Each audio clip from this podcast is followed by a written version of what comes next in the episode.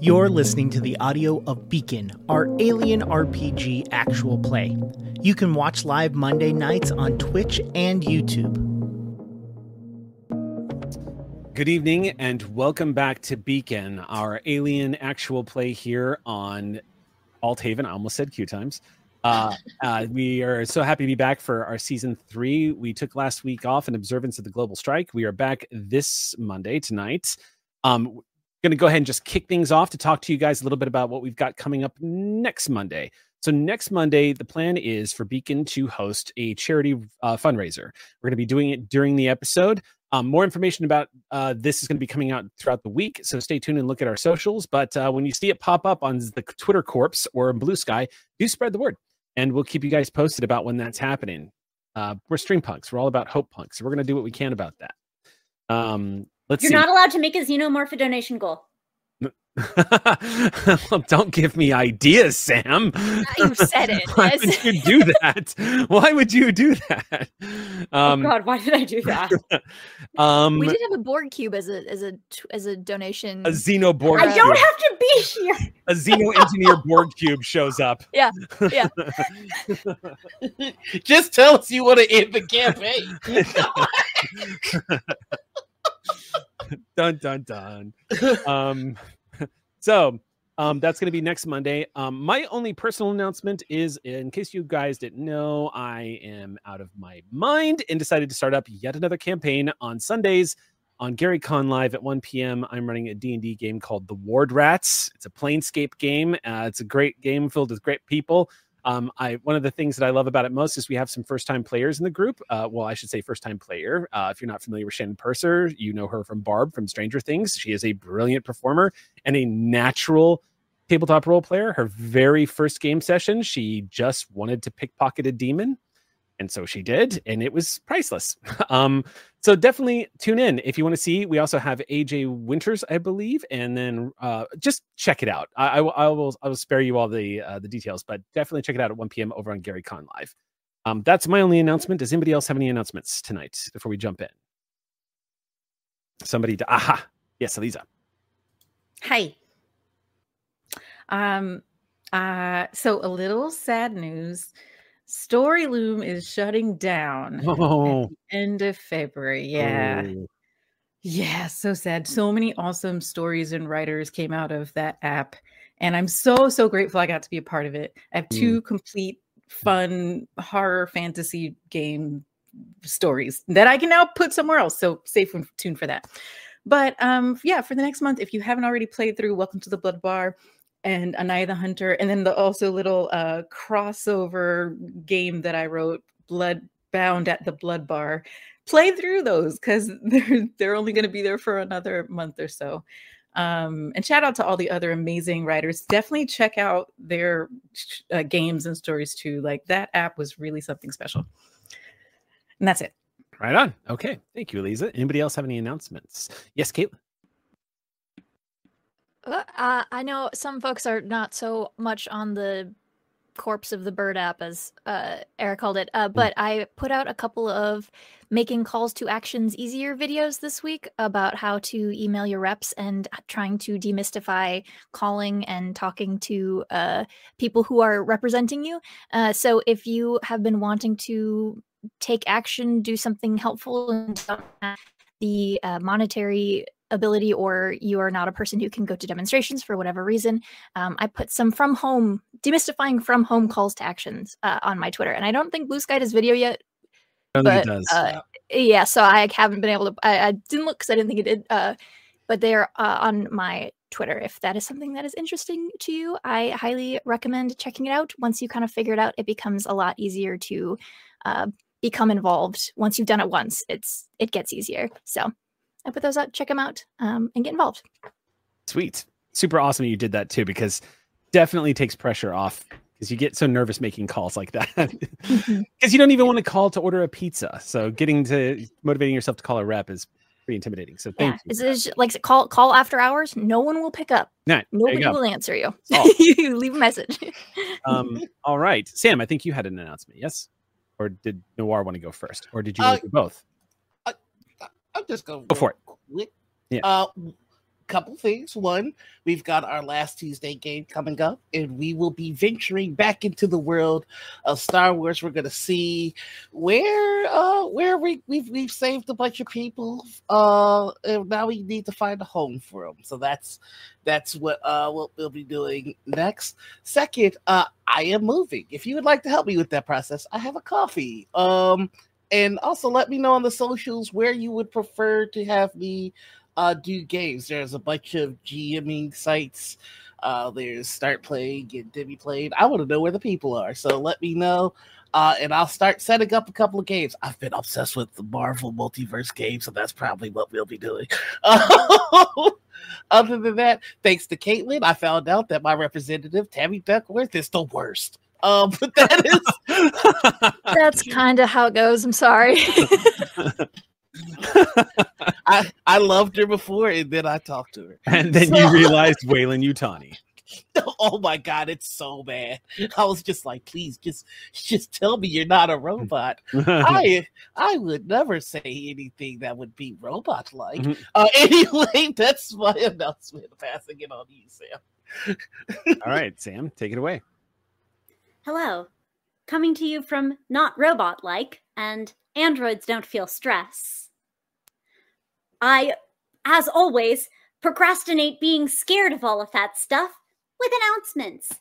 Uh, in Ko-fi Early Access now and available tomorrow on Althaven's YouTube is the most recent episode of the gaming news show I co host with Althaven's own Jake. Yes, that Jake, that one right there. Yeah show is called What We Know, and it's about it's about what it's about what we okay so this week what we know is about quinfall which is an mmo game in development slash rabbit hole that captured my mind like a spider's web trying to find out exactly what was going on with this thing. I'd never heard about it but i am enchanted and disturbed find out Great band name. well, while you're on YouTube, please che- also check out my own channel, youtube.com slash at delevely, D-E-L-E-V-E-L-Y, for May Contain Science, where, much like this game, there's danger. So we know plants give off danger signals, but like, have you ever thought about how they receive the danger signals from other plants? Like, what kind of sense is it? How does it work? I didn't realize I had no idea about that until fresh science that we used in my absolute favorite way bioluminescence. So go check that out. That's live on my YouTube now. I've heard of that. Mark Wahlberg taught me about that in The Happening. We do not, we do not, we do not say Shyamalan's name around here. There are Avatar fans in this chat. We do not say. That just culture took happening. me back. Wow. No, Mm. trust me, you're better off not knowing. Three hours, I'll never get back. And on that note, and on that note, season premiere. I'm excited. Let's start season three of Beacon.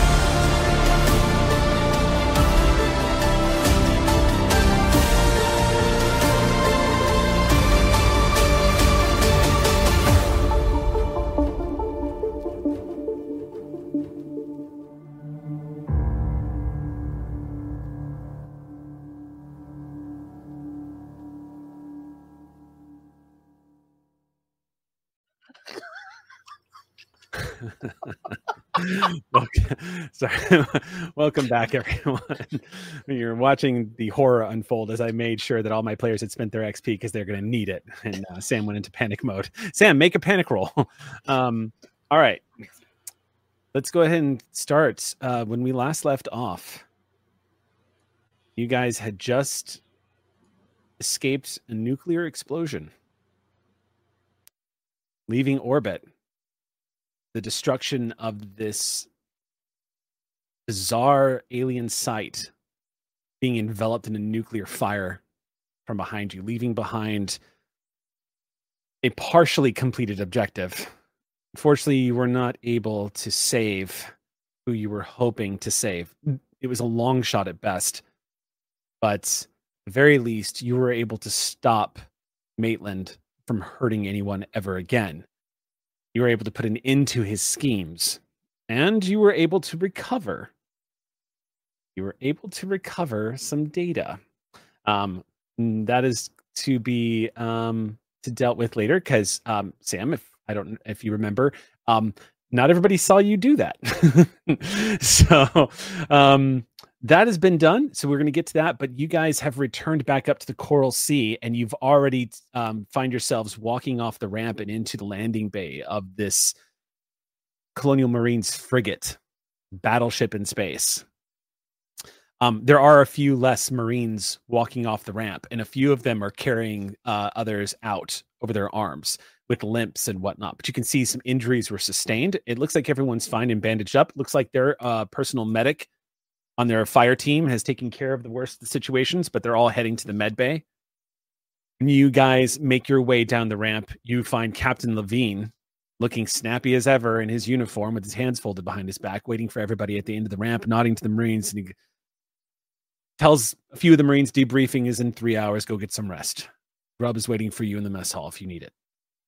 One by one, as they're all saluting and moving past him, you all step down the ramp and a not unsympathetic look on his face as he sees the expression on each of you. And all he says is, at the end of the day, you got the job done.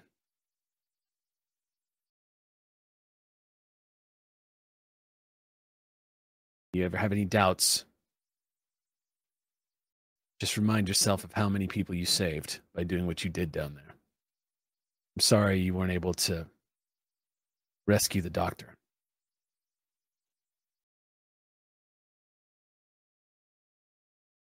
Get some sleep, get some rest, whatever you need to get. We're headed back to Beacon immediately.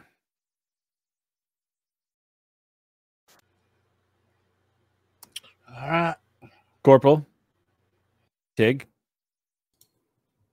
you get some time after you've rested up and had some food. I'd like to see you both at the CIC. Yes, sir. You got it. You don't miss the jaw clench at Tig's informality, but he just nods, showing some measure of understanding that Tig does not consider herself reinstated.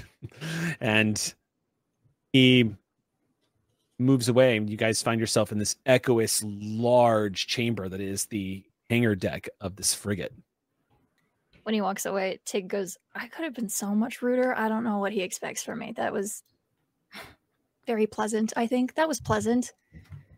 Yeah, especially considering what we just went through. I wouldn't worry about it. Yeah. Yeah, hey, if you want if you wanted a if you wanted a ranked response from me, should have called me by a rank or something. You got corporal. I got Tig. Yeah. Casual address, casual response, man. I need a nap. Mm. Yeah, I need some bug juice and then a nap and then more bug juice. And then maybe a workout.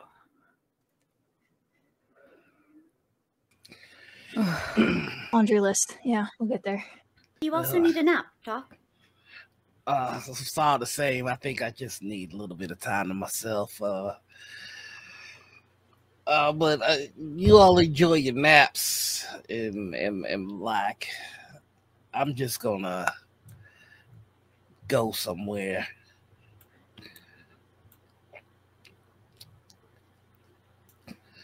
Uh, I think Doc is gonna try and get as far away from people as possible and they just light You're- up a cigarette. You've got your own quarters. yeah, he's gonna get he'll stand his corner and he's just gonna be chain smoking for the night. Okay, so you Anybody's will, welcome to come in. you have- do you have any stress left over? oh Yeah. yeah. Smoking actually reduces one point of stress. Okay, well that brings me to now four points of stress instead of five. Don't smoke, kids. It's, it's bad for you. But it does relieve one point of stress. Just like coffee does. Or no, coffee gets you stressed, but it removes the uh the Exhaustion. sleep. Yeah. Mhm. Um, okay. Uh, one point, kind of unceremoniously, as Doc begins to he- to step away, you guys hear the heavy footsteps coming down the ramp behind you of Corporal Wynn, the pilot. He just comes tromping down the ramp with his sack over his his belongings and his flight helmet over his shoulder as he goes, "I need to take a piss," and he just kind of walks past all of you. Um, right behind him, just going over a checklist, is you see the co-pilot uh, Caldera. She just nods to both of you and says, uh, "To you, Martha and Tig, and then to you as well, Isaac." And she just looks at you and goes, "You guys okay?" We're back in one piece.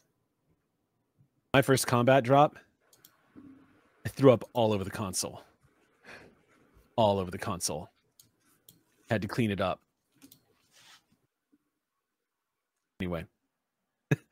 With those encouraging words, she immediately moves on. I feel like it hits anyway, at least for to maybe Martha too. but, Like, yeah, like genuinely, gotcha. Yeah. For those of you who are colonial marines or used to be colonial marines, it's an old rite of passage. There's usually a bet that goes on when a colonial marine is going on their first combat drop from high orbit. Whoever throws up has to clean it up, and anybody else who throws up. So the first person who blows it. It's kind of this Close running gag. Yeah. Yeah, it's kind of this running gag. So the two of you get the marine speak. She's basically telling you, "I was that guy. It was a bad day." She's this would this would absolutely function as actually yes. I'm going to say this absolutely will function as a banter ability. So you guys can reduce one point of stress as she says this to y'all. Not two. Uh, or is it two? Is it two points? Yeah, yep. Oh, Yeah, it's two points, you yeah. drop two. Take it. Take two points as she throws banter at you guys. And moves off the ramp. Um, where's the? Uh, are we close to where the bug juice is? That would be the Mess mess hall. hall. Yeah. Yeah. Are we on beyond that the mess floor? hall. Uh, the mess hall's two decks up, but that's easy enough to get to. I'm heading to the mess hall. Okay. What are you doing, Tig and Isaac?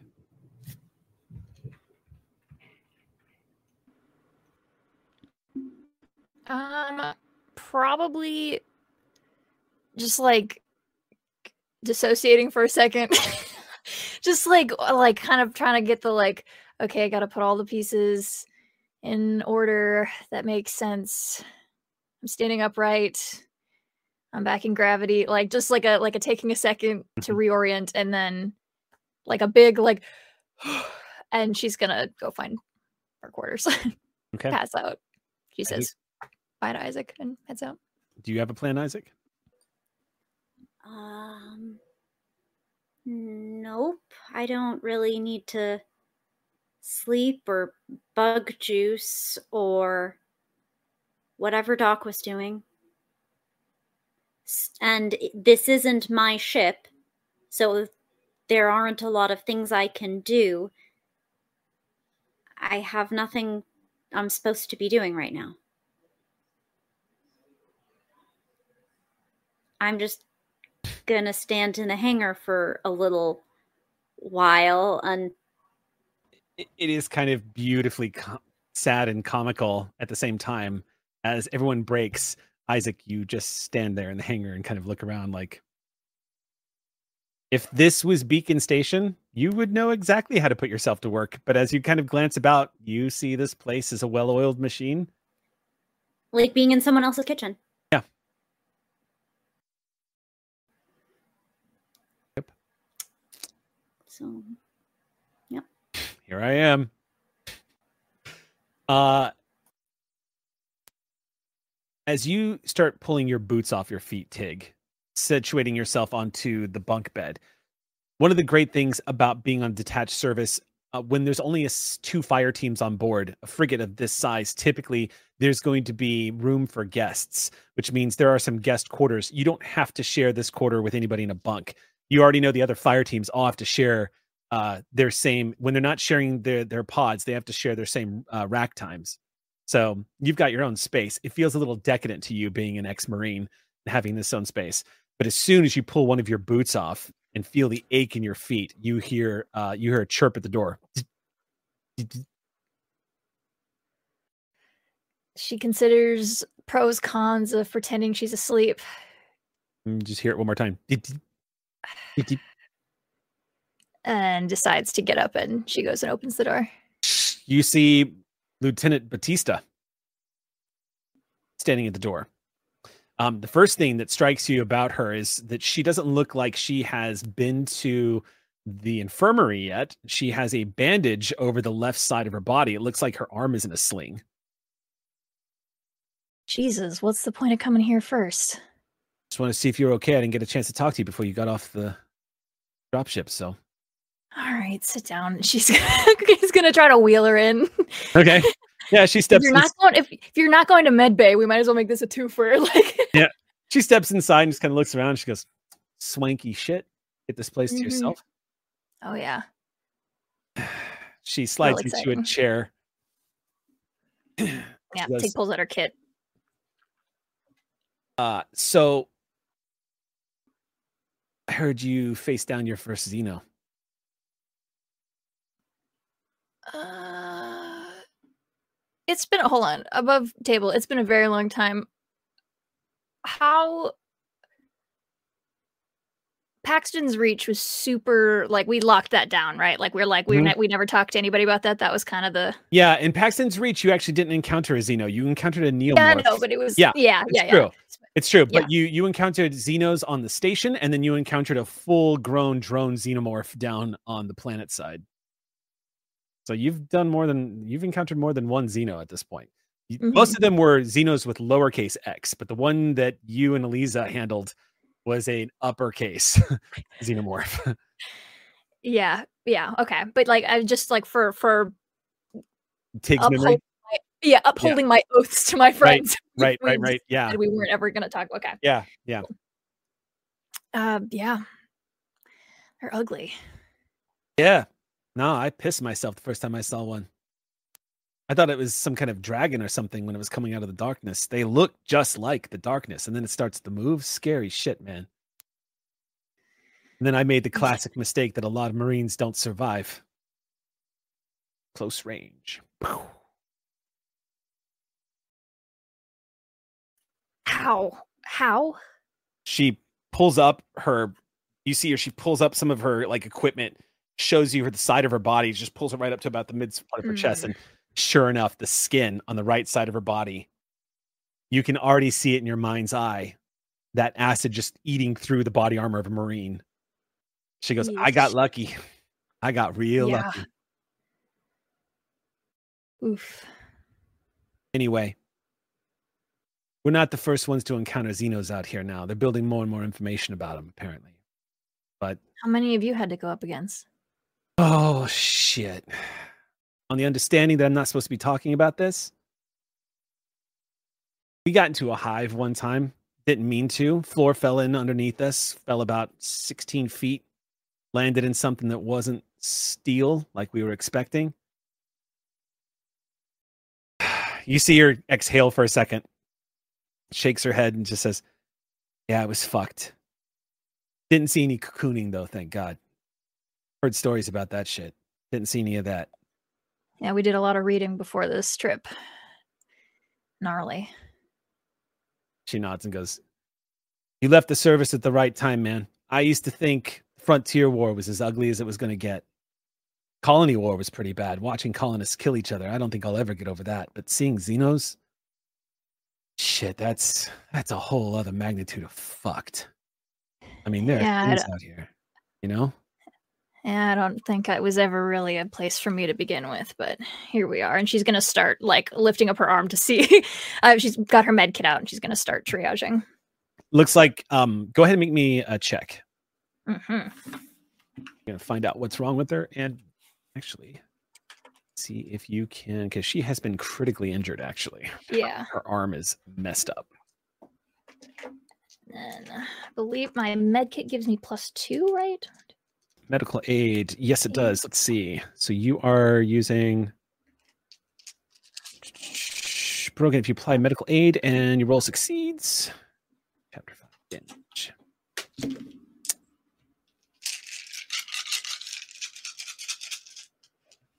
Okay, cool. Whoa. Any ones on your stress dice? No, but I got a six on a stress dice. Uh, Rad. that's two successes. Okay. So, as long as you have health left, damage points, fatigue, bruises, painful, critical injuries represent much more damage. Okay, so you rolled. Ah, excellent. Let me just look and see. Okay.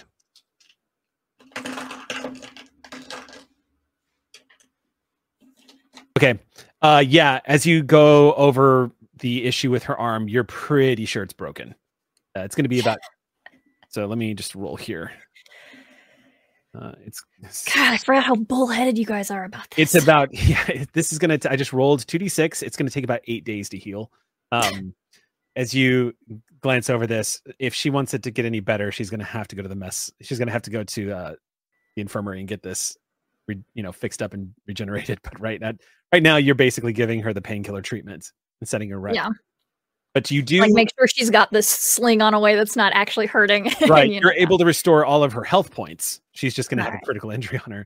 Yeah, yeah. Yeah. Yeah. You adjust her sling. It's slapdash done. You can tell that she has a very low, very low rating in first in medical aid as you're helping her readjust. She goes, So, what are you guys going to do now? Are you just going to go back to Beacon?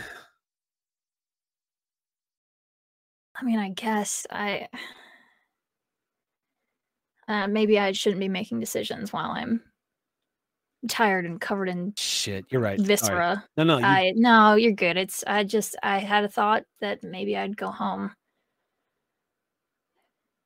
But I don't know if that's something that I can make myself do or not. It's just been bouncing around the old noggin, so we'll see if that sticks once I've had a full night's sleep.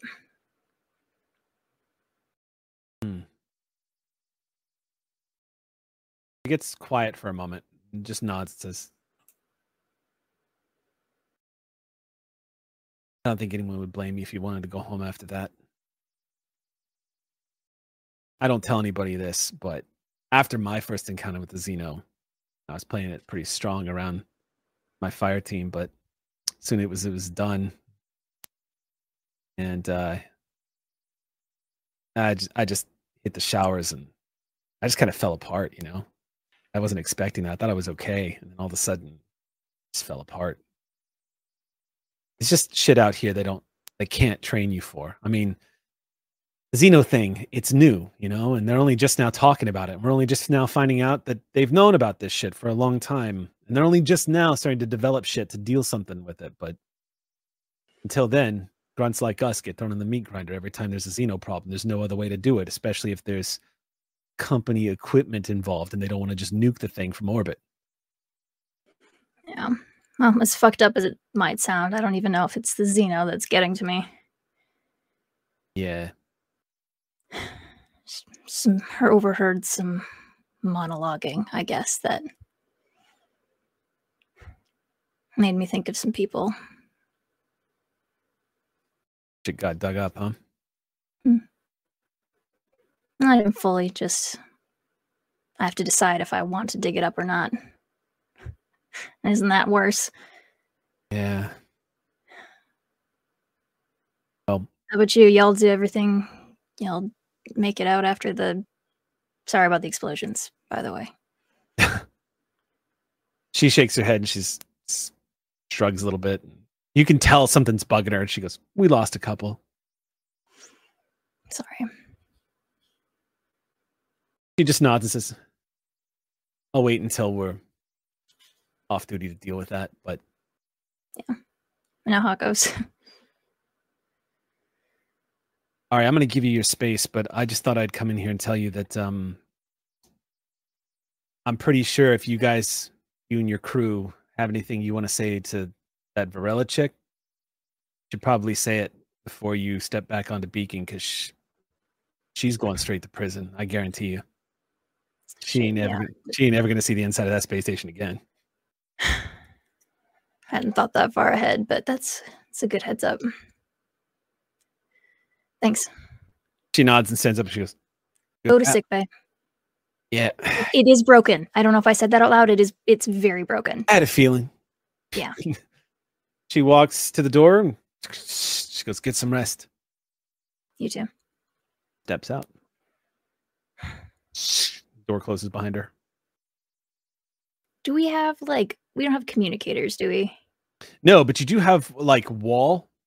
You, oh wait, you have we access. uh, to, last session, um, uh, uh, uh, Martha made us an encrypted Oh. channel. that's true. You can still use the about that. channel. hmm Yeah. Okay. Yeah. Um, I'm gonna use that. Uh, I'm gonna ping Isaac. Hey, Isaac. Uh, you around? Yep. Um, I was just given a heads up that we basically have this trip back to Beacon with Varela.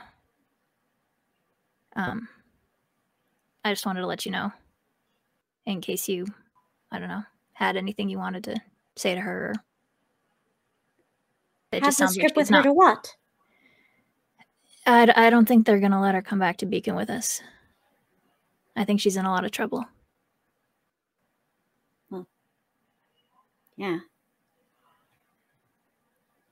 But uh, yeah, I wanted to make sure you had the, if you had anything you Yeah. wanted to do about that, did you had the time to do it. Th- thank you. Yeah. Uh, and You're if you sleeping. don't want to, I'm about to, but I was going to say also, uh, if you don't, if you want a place to loiter that is less public, um, I'm, uh, um, I, I got extra space.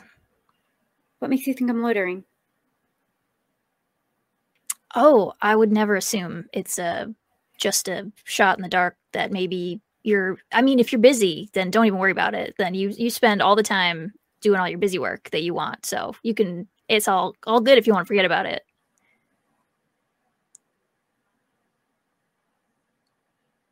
Thank you for But if you are but, but if you are loitering, just if you find yourself loitering, offers open. You really need to sleep. I'm on it, I'm on it. Thank you for telling me before you did. No worries, Isaac. See you around. See you around. Tig is going to fall face first into her bed and pass out. It is amazing how quickly you fall asleep. Um, does anybody else have anything they would like to do? I- on the trip back. You go. You go. You reminded me of the director, and he did make the promise, so I think Doc Oh. would go after tearing up a, a whole carton. Okay. So Um, I think our our comms are like it's not individual channels, so I would assume that both of you are appraised of Oh, that's true. You probably you the probably all heard conversation. that. Yeah, Yeah, Yeah. Okay. so you all know. that's true. You all know. That I'm loitering. She told everyone. Yeah. Isaac did sound remarkably defensive for something. No, I I said if you're loitering, if on the off chance you find Mm. yourself loitering. Not a good look, Tig. so yeah, A Doc's, sleep drooling. Great look. That's gonna make his way to the director.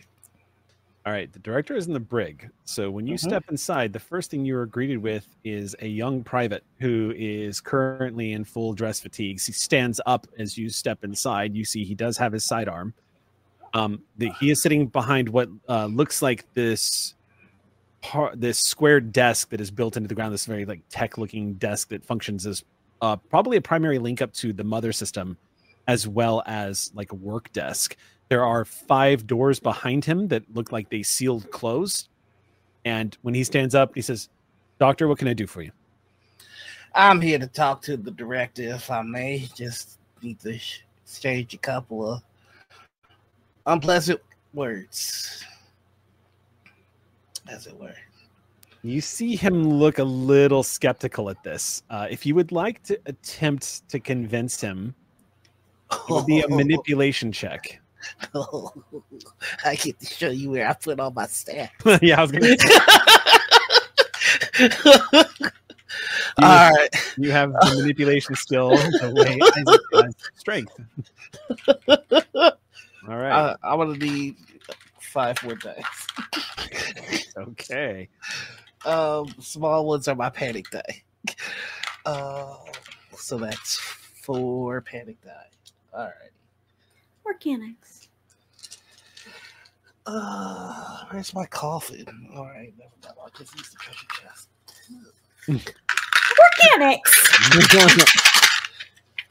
All right, that is after all that one success. That's all you needed. Don't forget, this game is punishing it is. All you ever need is one success to get the job done. So he looks like he hesitates for a moment and he goes, All right, 10 minutes. Reaches down and he puts a key into the mother system and he says, Mother, can we get access to prisoner 004? You see one of the doors open up. He says, Clock's running, Doc. Thank you kindly. It, it shouldn't take too long. You step into this corridor. It's only large enough to have a single cell at the end of it. The end of that cell, you see what look like pairs of bars, old school style, that have been set up. These bars, however, look kind of bright and shiny. They don't look like the dark sort of prison bars. Instead, they look like they're made out of material that's probably very difficult to cut through. You see that um, it is a sparse looking room with an alcove for a bed, um, a sink, and uh, there is a private sectioned off area for privacy for the bathroom. For the most part, though, you just see a woman who looks utterly vacant. When you walk in, Varela is sitting on her bed. And the moment you see her face, you know she knows.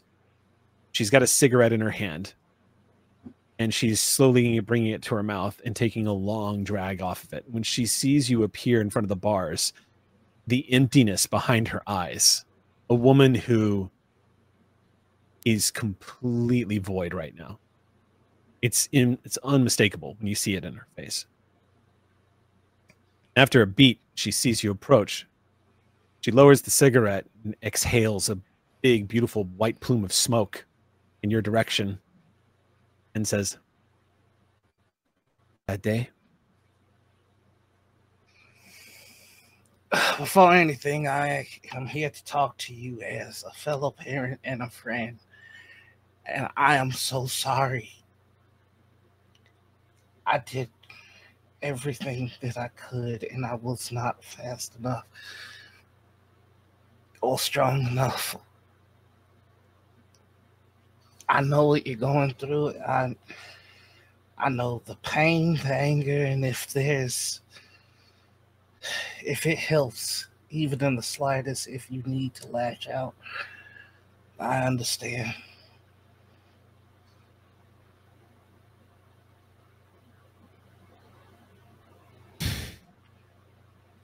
You don't owe me an apology, Albright. You didn't kill my son, I did. You were reckless and foolish and uh, might stupid on top of that, but you were a good goddamn parent trying to save your kid. And I can't say that I wouldn't have done the same if I had the resources or abilities that you did. I don't care about Beacon right now. I don't care about any of the corporate nonsense or the wars. I care about the fact that one more parent lost a child because of this shit.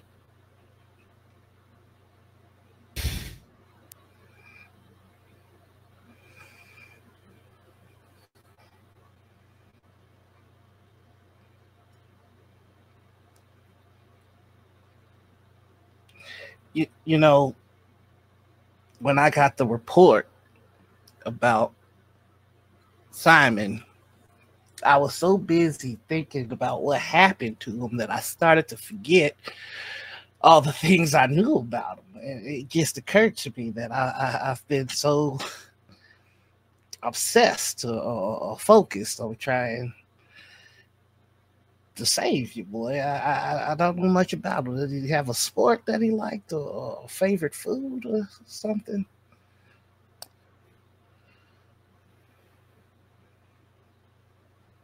Alvin was never really into sports. Simon wasn't. God help me. I, I wish he wasn't because too good at everything. The scouters came calling, and among the scouters were the recruiters for the military. Well, you know how that story goes.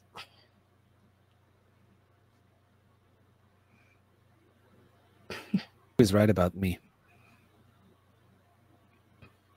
Last time we spoke, there was a fight. He hated, hated what I did. He, when there was a protest against corporate greed or any kind of perceived slight against the public, Alvin was in the front lines holding signs. He protested and marched, raised awareness, became a doctor in spite of me. I wanted them to go into the family business. I was an executive out of Tokyo in Weyland-Yutani. No, I never told many people this, but I was up for an executive role that would have put me as the third most powerful person in charge of the entire corporation. I had so many enemies, and I did many, many terrible things to get where I was. And I did that to secure a future that he didn't want. He wanted to be a doctor. He wanted to go out into the dark and he wanted to help people. That's what he did.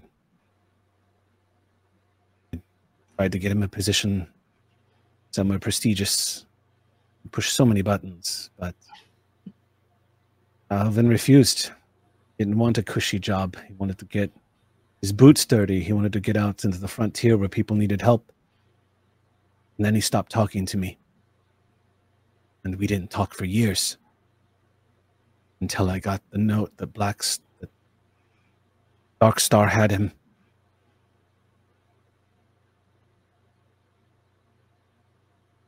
In that moment, nothing else mattered. Nothing. I cashed in every favor. Everything I had done. Every throat I cut to get where I was. I cashed in everything. Emptied my savings. Created a dummy umbrella corporation, nonprofit, to hide what I was trying to do.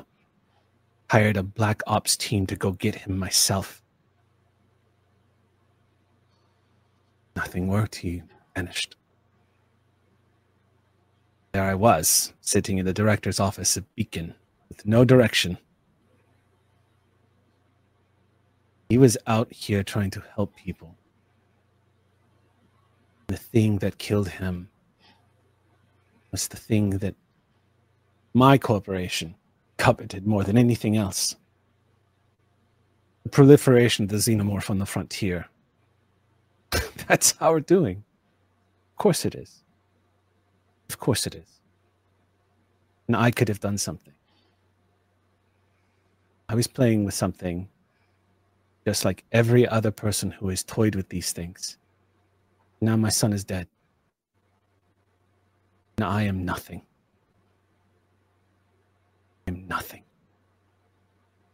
And I don't want a word of pity from you or anyone else. You understand? I don't need inspirational speeches. I don't need any of your hope. It's done. Whatever happens to this body and the mind that inhabits it is none of my business anymore. I'm waiting it out now. No she takes a long drag off the cigarette as soon as she says that. No colorful speeches. All right. Then I'll get, shoot it to you straight. You fucked up. You fucked up hard fucked up heavy and consistently. The, the hardest thing in the world is for a parent to realize when they have been beaten by their child. For all your deceptions and corporate shenanigans, you got duped into doing the one thing your boy wanted more than anything in the world. You said he wanted to go into the dark and help people. You can call it a shell company all you like. Lives were saved. He beat you. So while you let your body rest until whatever happens to you, he was an excellent doctor and he beat one of the best executives in the game. And don't smoke, it's bad for you. It's the toxic away. Catch one thing as you walk away. First of all, she's not showing mm-hmm. you her face as you say this to her. Her head is lowered, her hair falls over her face. And as you walk away, you catch a glimpse of a shaking hand. And as you leave the room, just as the doors are starting to close behind you, you hear a choked sob just as the door closes. Still appearing under there. Just keeps going. Okay. Um, unless anybody has anything else they'd like to do, we can proceed to Beacon. Um, Martha does have Okay. a couple of things. So first off, she yeah she heads to the mess hall, and she's gonna try to grab like four bug juices. well, thankfully, um, thankfully, it does appear to be um, this place is stocked up for multiple fire teams. There's only two on board right now, so there does seem to be extra. You do Okay. know it's it's like um, it's like one of those things where it's kind of a crime to take more when you're moving through the line and grabbing food. Uh, no one's around, so it's easy to swipe a couple if you want to swipe a couple. Yeah, I'm gonna put them in my pockets. Okay. Shove like these take- bottles of bug juice. Two of them fit in your pocket. One of them fits into a holster. Perfect. Um, and then head back to my quarters. Okay. I'm gonna chug one bug juice while I check my messages. Do I will I have yeah, I don't know if I will have gotten any Bug juice messages. protein drink, commonly referred to as bug juice, a high protein caloric drink made from mealworms, roaches, beetles, and other insects, all raised on bug farms. Made from Yum. a large variety of manufacturers. Uh, okay, cool. So the, basically, this is going to help you stay hydrated. Great. Okay. you a lot of protein. Great. Um, yeah, and then she sets the other three down by the bed. Okay. Um, so they're like within reach. Checks messages. Do I have any messages? No messages. um she's gonna like get comfy on her her like cot or bed or whatever Okay. with the pad her pad in her hand debating whether to send a message um, and okay she's gonna send one message to murani back Okay. on beacon and should say hey be back soon let me know if you have work for me and then just going to open up a second message Okay. To uh, a person that we know and love except no one else does I was going to say. um, and say uh, catch up in 12 hours and then close her pad and then just put it away and go nap bye bye nap nap time okay, cool. not waiting for a response All right, cool. How how far away from beacon are we Uh, you're not entirely sure, actually. It- okay it- uh, you know that it's at least asleep.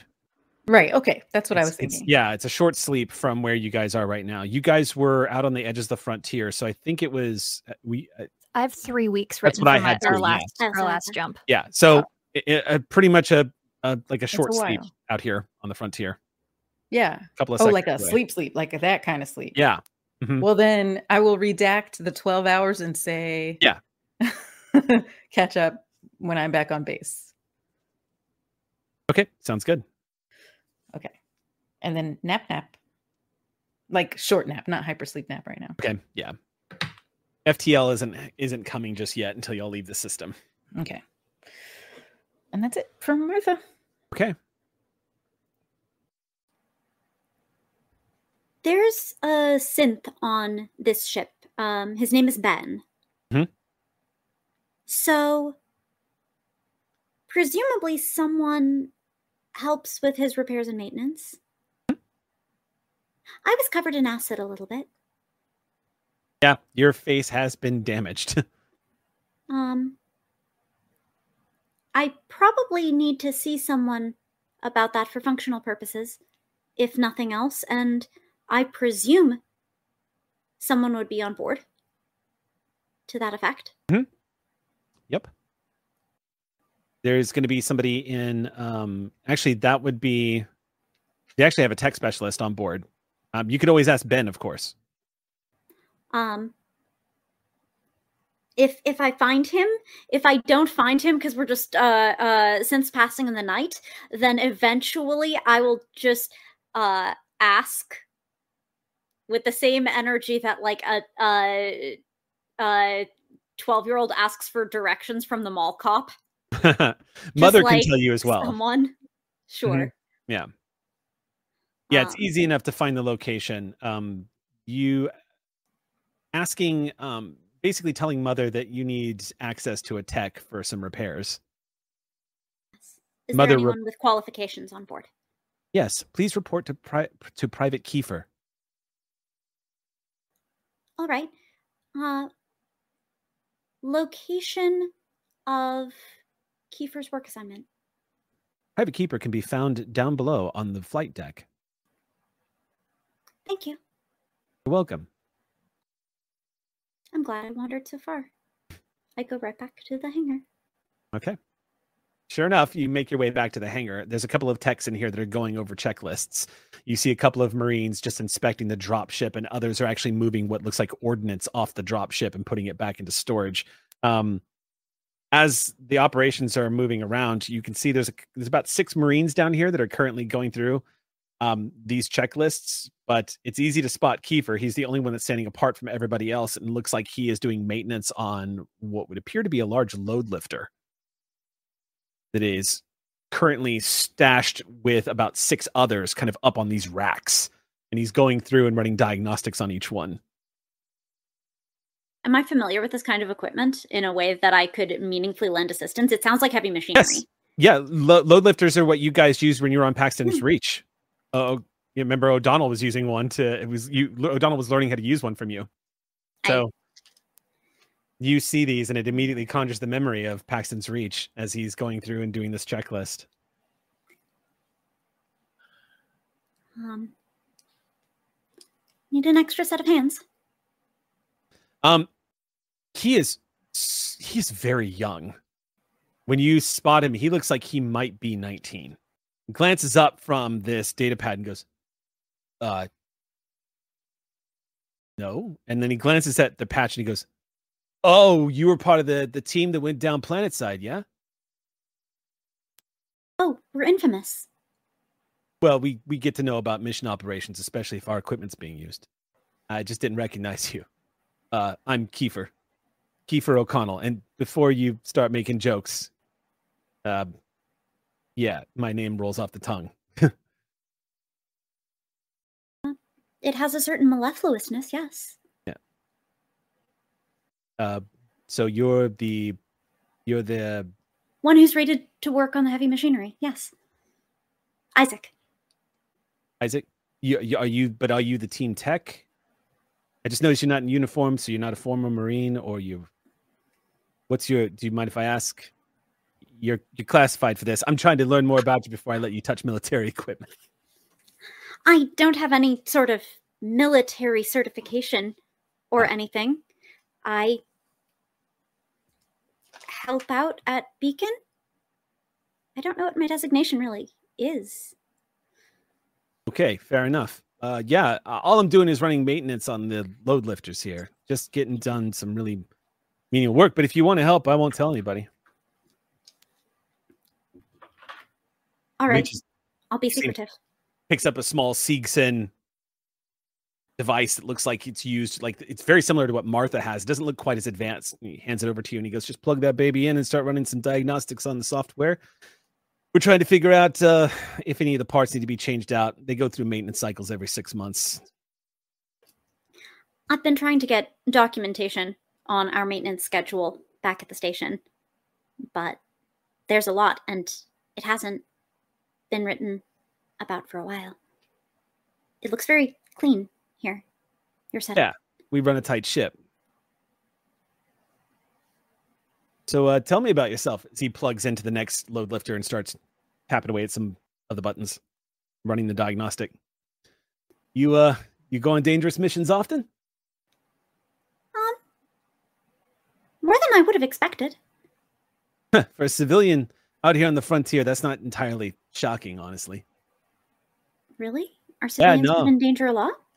Well, since the frontier war, the borders out here, especially when you're this close to the UPP lines, things get a little spicy. It's not always safe. Well, I guess if everything were safe, then my organization wouldn't exist. That's Oh. true, right? Yeah, beacons. You guys are like uh, you guys are like the Red Cross or something, aren't you? Well, we're like Beacon, but I've heard the comparison before. Ah, okay. So I'm not too out of bounds here. Well, you are letting me help. Yeah. Well, like I said, don't tell anyone. Top secret. Um, I was told that you're the person rated to work on. Synthetics. Ben. He glances back at you and says, "Yeah." I was wondering if that's what you were coming over here to ask me about. That's a pretty gnarly scar you got there. Well, I really didn't realize that civilian life was quite this dangerous. Uh, yeah, it is, and it's especially dangerous for synthetics. And he puts his diagnosis, he puts his little diagnostic device up there, clips it into place, and gives you his full attention as he turns the face and goes, "People out here on the frontier, especially if they have a synthetic assigned to any kind of project, if any of synthetic is out here doing work, typically, especially colonists, they don't, um, in my opinion." treat synthetic life with enough respect. Y'all are typically delegated to do some of the most dangerous work, so it's not uncommon to see injuries, you know? Uh xenoacid's new though. I've seen that splash before. Points at your face and says, That's uh you got some bragging rights. If you want me to leave any kind of scar tissue or anything, you know, to make you look all cool and stuff, I can do that. Can? Yeah. Synthetic skin's actually quite easy to manipulate. Pretty easy to fix up and uh you want anything like that. Okay. Sure. We'll sit down in front of a mirror. Let's let me just finish up these diagnostics and I'll put you back. We can uh you pick what kind of scar you want. Sounds like fun. I guess it wasn't until this mission that I really realized how fragile we can be. I always thought I was kind of tough. Well, you are, right? I mean uh hyperdyne system? Um, Yes. Nods, says, Yeah, yeah. Yeah, you are pretty tough. Most of the Isaac models that I've encountered, they've uh they've all been doing some of the heaviest work. I mean, you guys are pretty much built to be able to withstand a ton of punishment. But you're not meant for combat. No synthetic really is unless you're actually alpha and beta over there. He thumbs his way over and you see there are two synthetics and that are you didn't notice before that are in these small alcoves in full body armor and they look like they're in a regeneration state. They're kind of plugged in and depowered. And he goes for the most part synthetic life is not allowed inside combat zones. However every now and then the un gives us the right to use them if we need to pull a rescue op and such.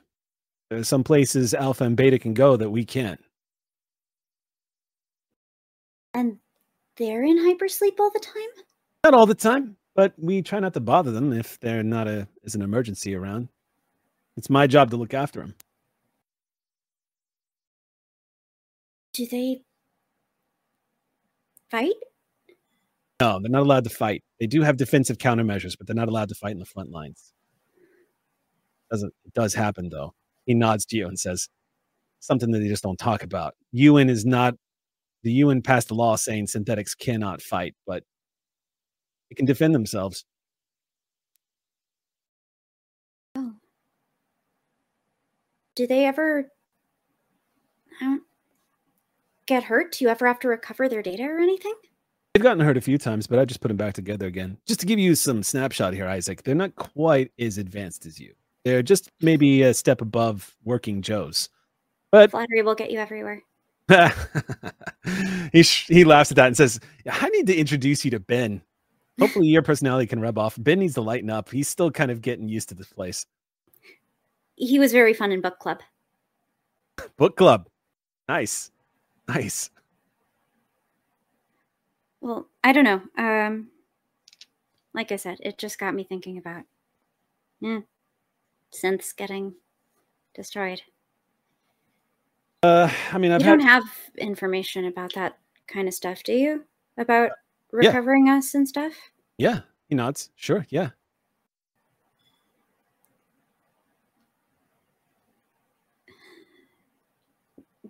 Are you authorized? Could I?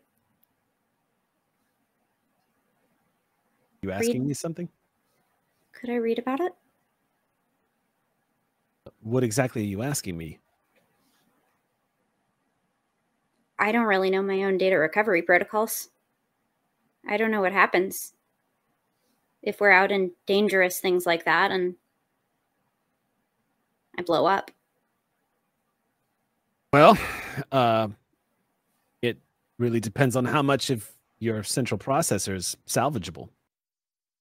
And for the most part, I've seen synths be damn near blown to the part to the where there was only a head and completely recoverable. In fact, I've even seen synths who've lost their entire lower body and were just reattached and built into a new body. I mean, it's happened a few times on the frontier because you know, waste not, want not. But at the same time, if you can help a friend and put them back together again, why not? Right? Yeah. You um afraid of blowing up or something? Uh I just No, I'm not built for that. You sound like a synth who's pondering their own death. That sound about right?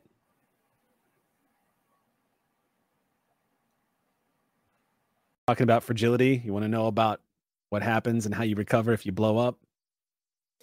This is something that I can see that a lot of people around us don't see. Humans process stress completely differently. Synths typically process it by way of curiosity and concern. And that's what I'm getting from you right now. Is that about right?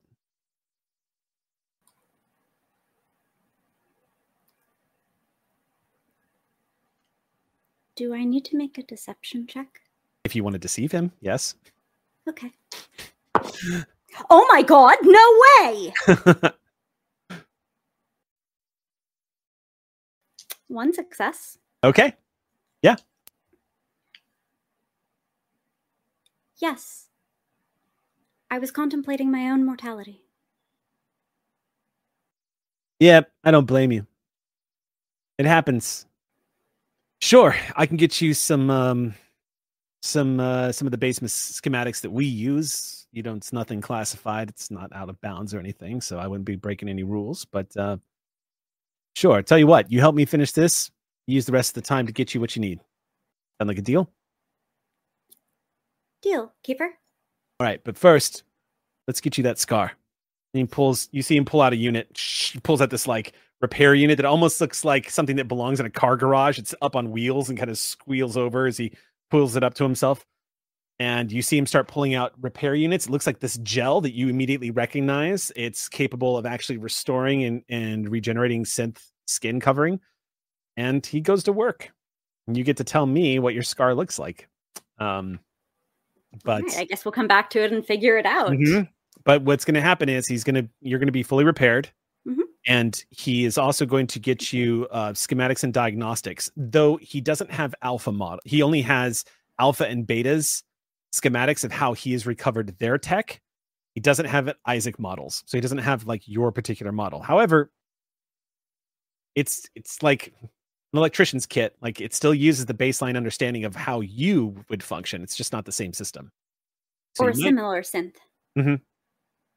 yeah. Si- uh, yeah similar. He oh he does have this he does have he does tell you at one point that he does have uh ben's diagnostic reports but he actually can't give you those. That's uh, that's unfortunately under wraps.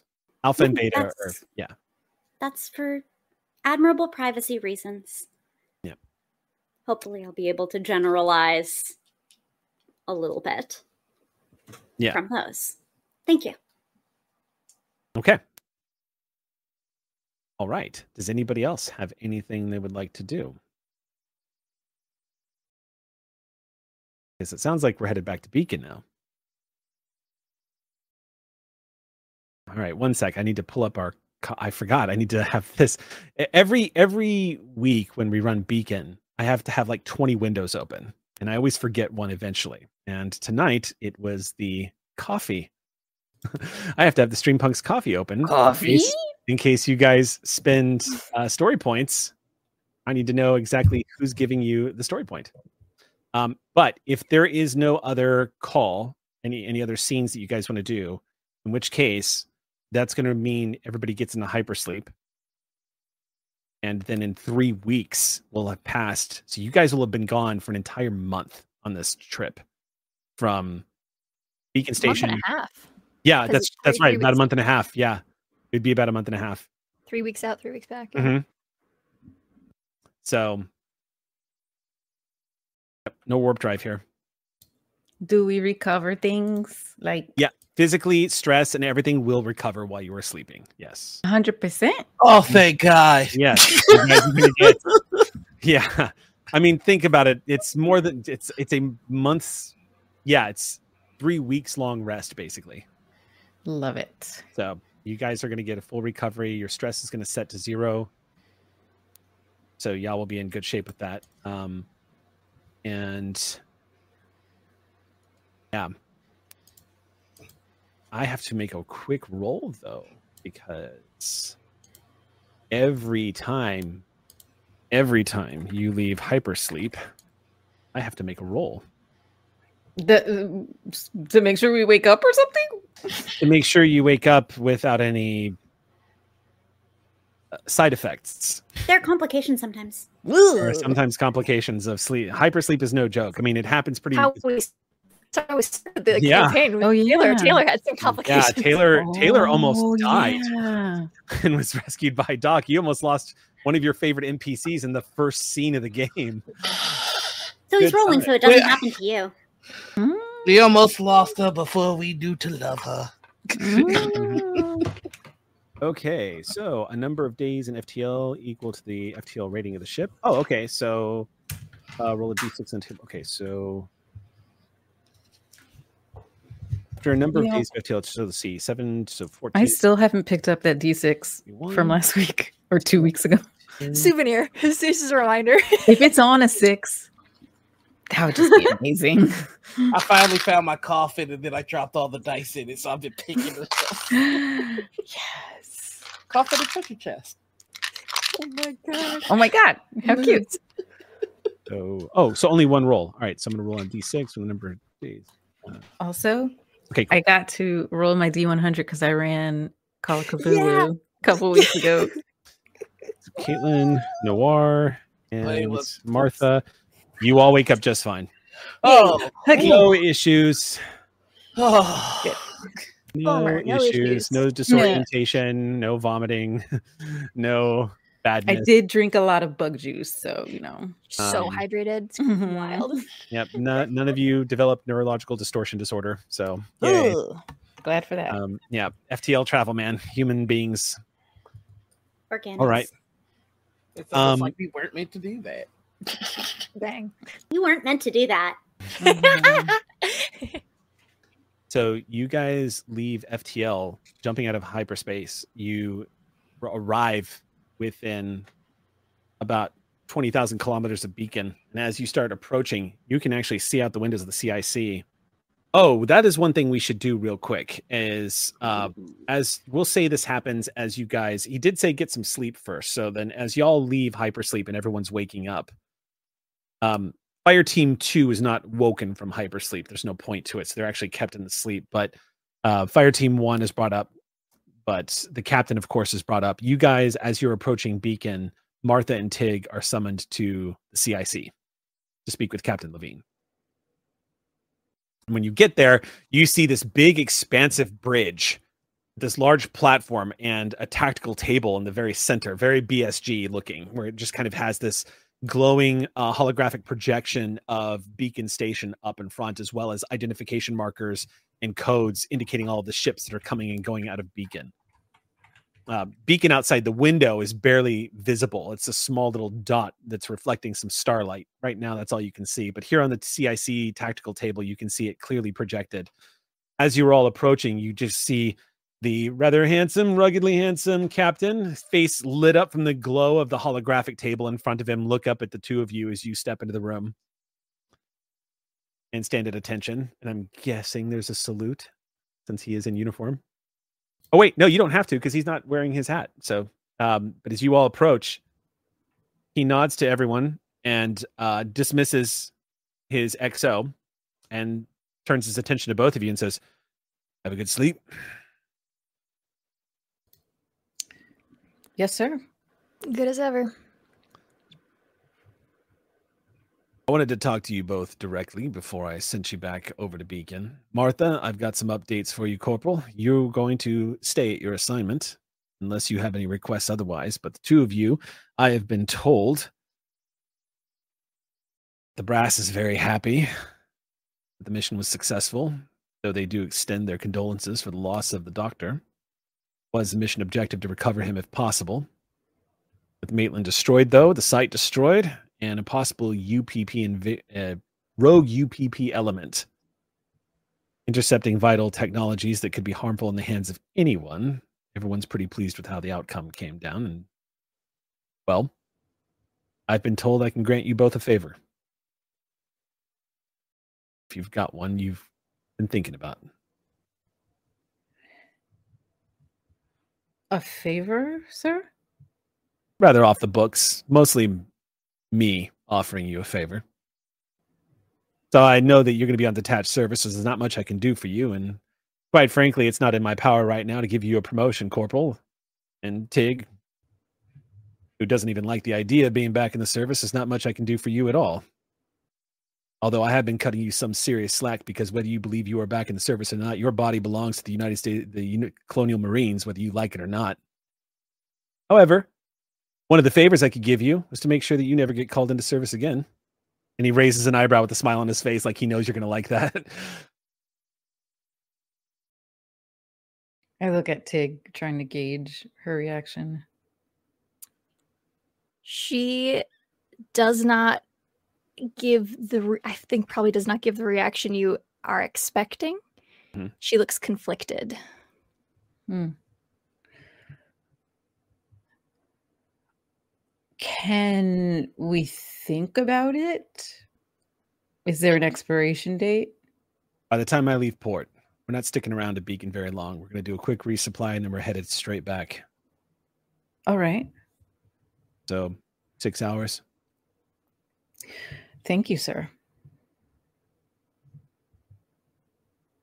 Thank you. Was there anything else? Never really got a chance to ask you both if you're doing all right. No. But thanks for asking. There's going to be a lot of questions about your encounter with the Xeno. I'm going to do what I can to block that so you don't have to put up with it. But if you do feel like you want to say something, let me know.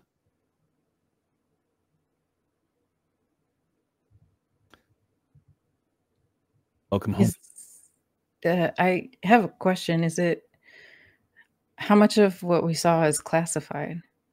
All of it? As far as I know, none of it's been classified. Okay. Cat's out of the bag with xenomorphs out here on the frontier. Weyland-Yutani did its damnedest. Hyperdyne did its damnedest. They all did their damnedest to hide this from us. But ever since Hope's Reach, things have been changing out here on the frontier.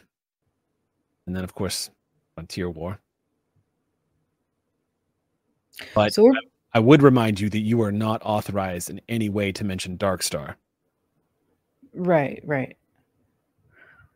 Of course. And I'm uh based on what you've just told us about xenomorphs, we're probably going to run into them again, it sounds like.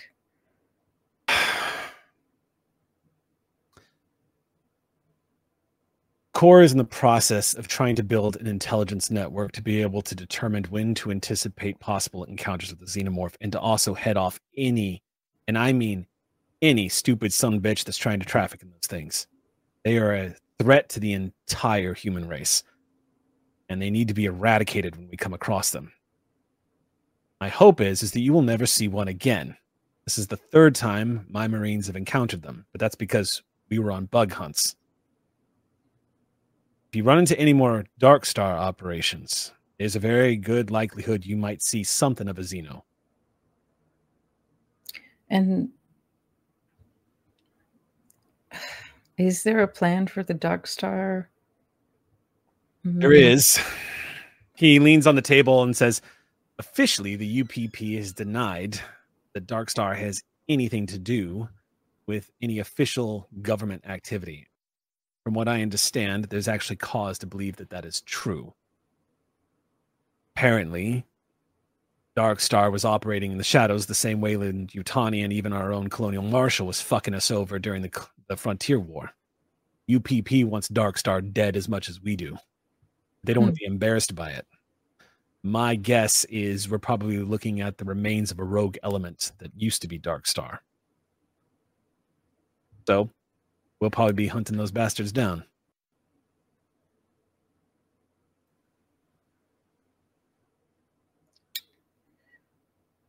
How far does the favor go?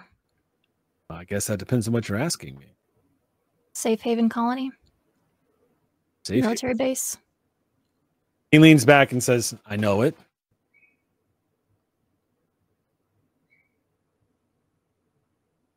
Do you have reached that far? What am I reaching for? Safety and well being of an individual? You have to be a little more specific. Am I protecting a criminal? Am I protecting somebody who's She's four years old. Kid is somebody who served? Yeah. Tell me what you want. Anything in your power to make sure she grows up safe, happy, and taken care of? I can arrange that. I'll even give you the underscore to get rid of any possible anxieties that it'll have nothing to do with her joining the Corps. Thank you. He nods. Who's the kid's parent? Friend of mine. Grew up with. Fire teammate? Sorry, you cut out. Fire teammate? Mm. Yeah. He nods and lets the question stop there. Says, Yeah, Tig, I'll see to it. See to it personally. Thank you. Most deference she's showed him since they've met. Glances at you, Martha, and says, You got six hours. Just think Alright. it over. Yes, sir. Unless there's anything else, No, sir. if you want to say your goodbyes to Varela, feel free to. I'll give you access. I won't put it on the record because she is under, currently under orders not to let anybody talk to her. She's going to spend the rest of her life inside a jail cell.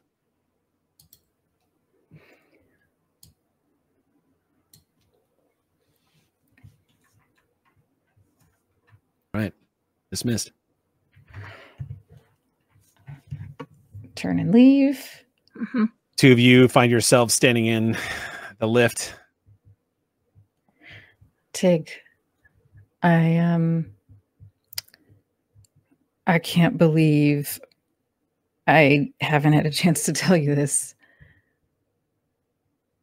Um did I tell you about your friend? You Where we thought that she was one of the creatures at Paxton's. yeah. I mean, we talked about it then.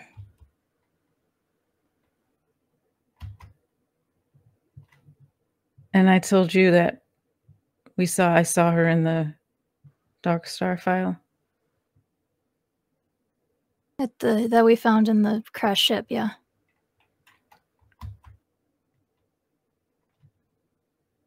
Okay. Was there more? We got I got grabbed by an invisible creature about her dog tags, but that's the last Okay. Just making sure. It. Okay. Do She you kind of gives you a side eye and like um goes back staring at the at the door in front of them. yeah, Martha is really trying to remember like everything that happened. Oh yeah, Tig doesn't know about the stuff you found at the on the Rasmussen and the uh, or w- the station that the Rasmussen was attached to. Mhm. Yeah, you Yeah. uncovered some juicy information there I did, Yeah, right? Okay, I was searching my notes. in the med bay. yeah, yeah. I can tell you what episode that was in. But yeah, no, uh, you found a Um, bunch of stuff. Tig doesn't know any of the newest revelations. Was it- We were doing other stuff. Was it episode five, session five last season? Um I think that sounds about right because we were supposed to have sounds six right. episodes. Yeah. yeah, yeah. accessing Weyland-Yutani medical files. Okay. Yep, yep. yep, Okay. that's it for sure. Yep. All right. Martha leaves it at that for now. Yes, Okay, yeah. Yeah. Gives you like, a like another like side glance, like why are you being weird kind of a thing. is also still waking up from hypersleep. Just had to be a little bit vulnerable with someone she does not really want to be around, and so she's just she will she lets it drop too. okay. Uh, are you gonna go see Varela? I don't know. I don't think she'd have any particular reason to want to see me, but Guess if she did, I would. I don't want to waste her time. She's about to. I don't know. If what Captain said is true, spend the rest of her days behind bars, so I'm not sure I really want to rub that in her face. Yeah. I'm gonna go check in on her. I don't know why. I just yeah. Good luck. Thanks. ETA to Beacon is about 20 minutes. Ooh. So as you start heading down to the brig where you're going to have a conversation with Varela, um, Isaac, do we want to say you're already Um, your way down there or uh, already there perhaps? can we? Uh, yeah, I'm I'm down for that. Sure. Okay. Uh, or we just bump into each other in the hallway. Yeah. I Yeah. love a good bump. Just like, Which oh, are you case- go? I, Yeah. you bump into Isaac as soon as you get to the uh as soon as you get to the uh the brig. Isaac's Hey. standing there in front of the brig. Go to see Varela. yeah. Is that a secret? I don't know. Is it supposed to be? No, I, I don't think so. Oh, Okay. okay. are Sorry, you I just- going to?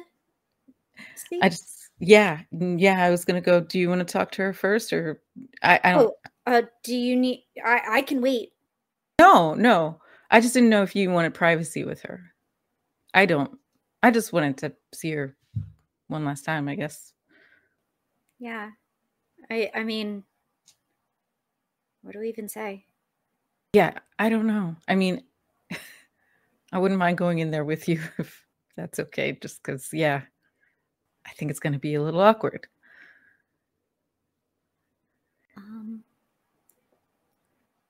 at least if you'll permit it, uh, Isaac will take your hand and give it a little strong sense squeeze.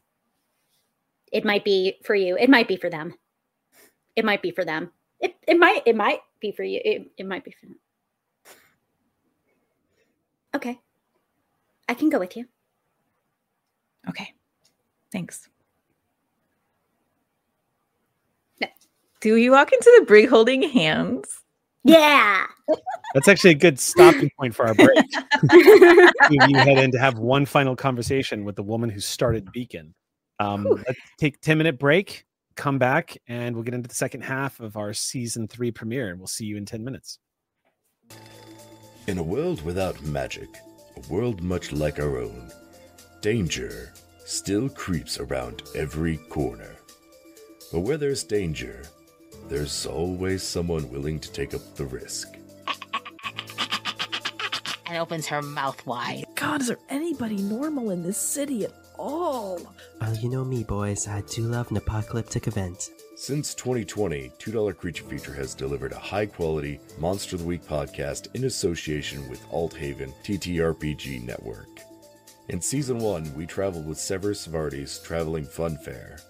In Season 2, we solved the mystery of what lurks at the heart of Jupiter Hollow. Now, a new team must stand up to the threats that are out of this world. $2 Creature Feature proudly presents Season 3 Atlas.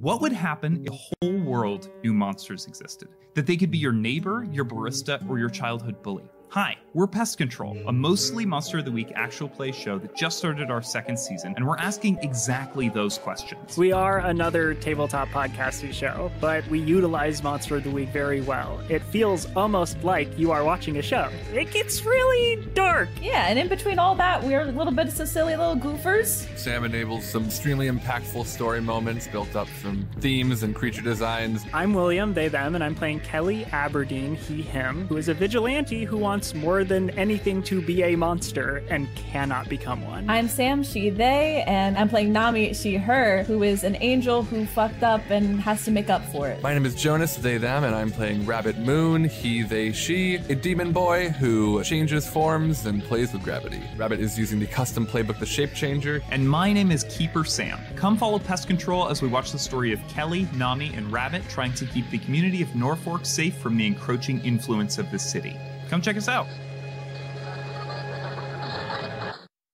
Hi, my name is Jake. And I'm Sam. And together we are the co hosts of What We Know, the most watched source of all topics gaming. We have the, the fastest scoops, the hottest takes, and hell, the cutest co hosts. Can't deny that, but there's more to us than looks alone. Each episode, we take a dive into gaming related stories of the week that interest us, topics that make us go, wait, this couldn't be real, or hang on, wait, what? Or, the greatest thing that has ever happened to gaming ever. Yes, things exactly like that. So check out Alt Haven's YouTube, and every other Tuesday, you'll find out what we know.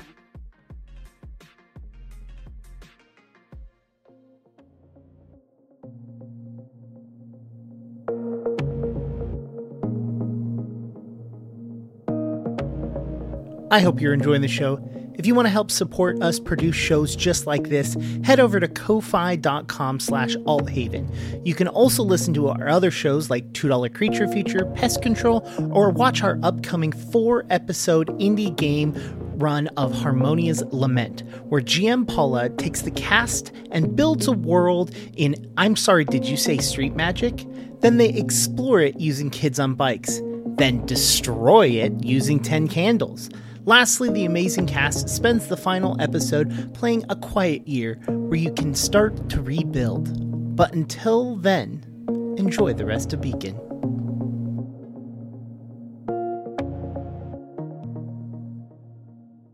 Welcome back to Beacon, everybody. We're going to jump right back in where we left off, which had Isaac and Martha going to say a few final words to Camilla Varela, the woman, the entrepreneur who started Beacon.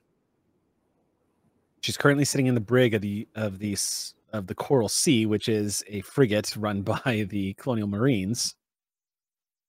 Stepping into this room, you see much as what Doc saw. There's an private looks quite stiff as stands up, rises out of the chair, and just says, "Can I help you?" Um, we'd like to talk to her. Ah, yes, Corporal. Captain said you'd be on your way down. Oh, great. Types in a few buttons under the mother system, and you see the door. These heavy doors slide open. Cell four, 004. All right. You guys find yourself standing in front of Varela. She is in a similar position right now, where it looks like she's wiping water off of her hands with a towel as you all approach. She folds it neatly and clears her throat as she sets the towel down and looks a little annoyed. She exhales and leans back and says, Hello. Fancy Hello? seeing you here.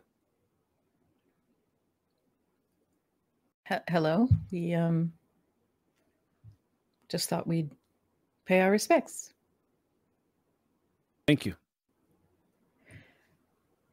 Did you have a good hypersleep? Yes. I don't know what it is you hope to get from seeing me, but I don't have anything for either one of you. Oh, I don't think either of us were expecting anything from you. Just really just wanted to pay our respects. I mean, I can't speak for Isaac, but what you did was,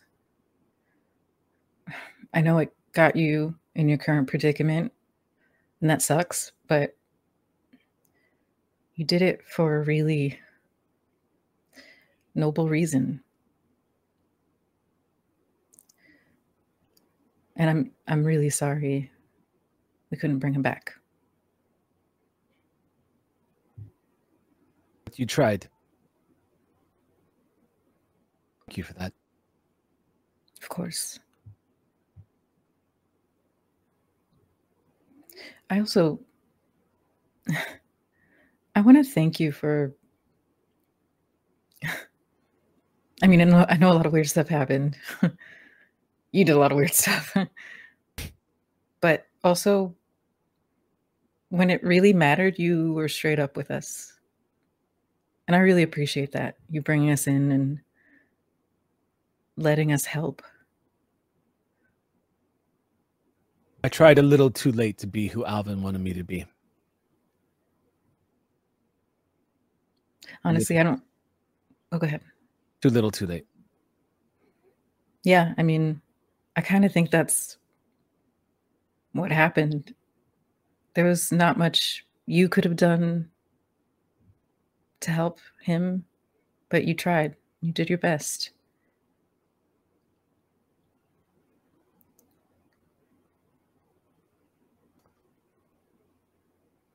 Sure. Um, I don't know where you're being sent to after this exactly, but Probably the Hague.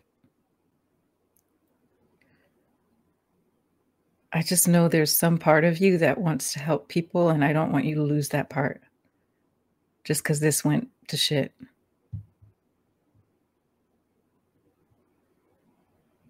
So if you can, just try to remember that, okay?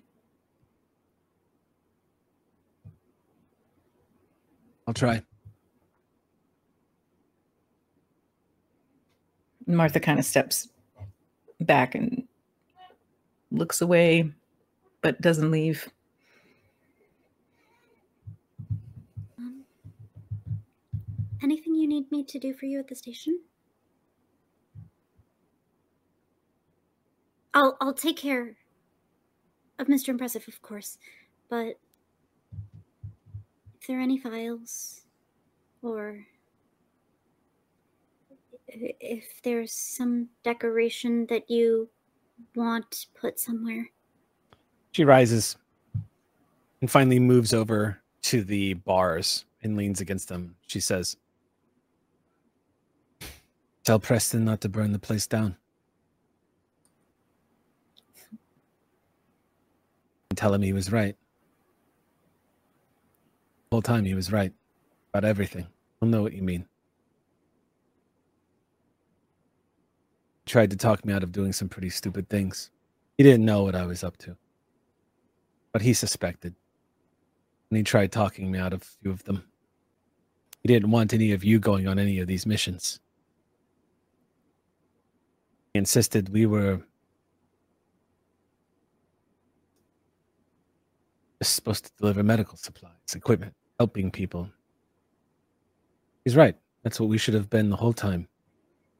But I turned all of you into sort of my private little bloodhound gang.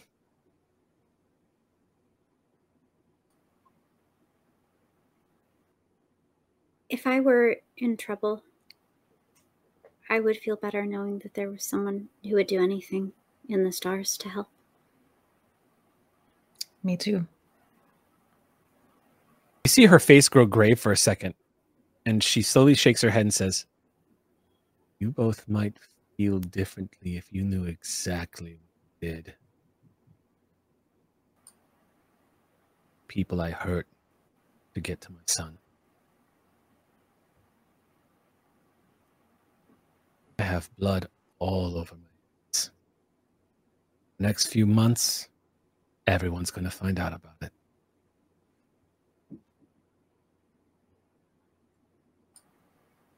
I guess if I'm going to tell you, either one of you, anything, whatever you learn about me in the coming months, just remember what I tried to do. In the end.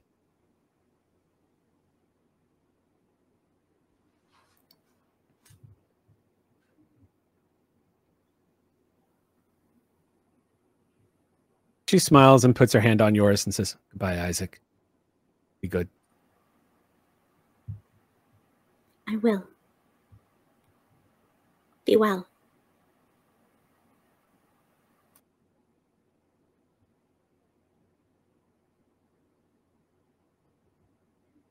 She nods very slowly to you, Martha. You see her, she's moving back over to the bed. She has a single cigarette left. She closes the case, cart up as a means to save it, tucks it away. She lays down on the bed and turns away from the two of you, tucks herself in, facing the wall, says no more.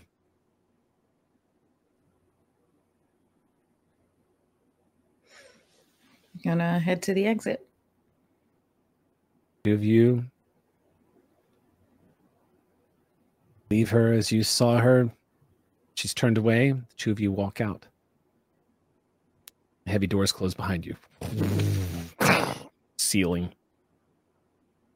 Small little chimey sound alerting you both that the place has been secured.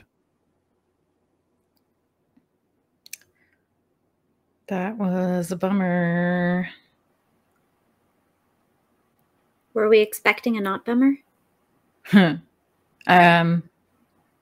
N- no. But like, I just wasn't expecting her to be so hardened so quickly, or maybe, God, maybe that's just who she actually is, and we didn't, we weren't seeing the real Varela before. I don't think the Varela who lost her son's the same one. Yeah.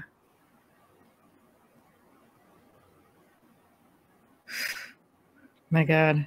You know, she went from being someone with this pretty great legacy to whatever this is.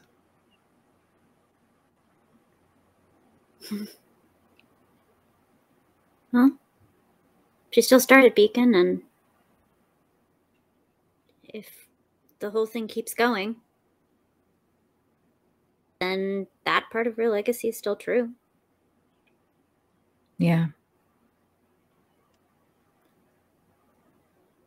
Are you gonna stay with Beacon? Oh, um, well, yeah. I just found out from the captain that I'm cleared to stay on the mission. I wasn't sure. Yeah. Um yeah, I was just thinking about some stuff and I have some stuff I need to still kind of touch base and clear up, but yeah, I'm going to stay. Good. Good. I guess I'm a bit of a do-gooder. and also a glutton for punishment cuz I kind of want to kill another xenomorph.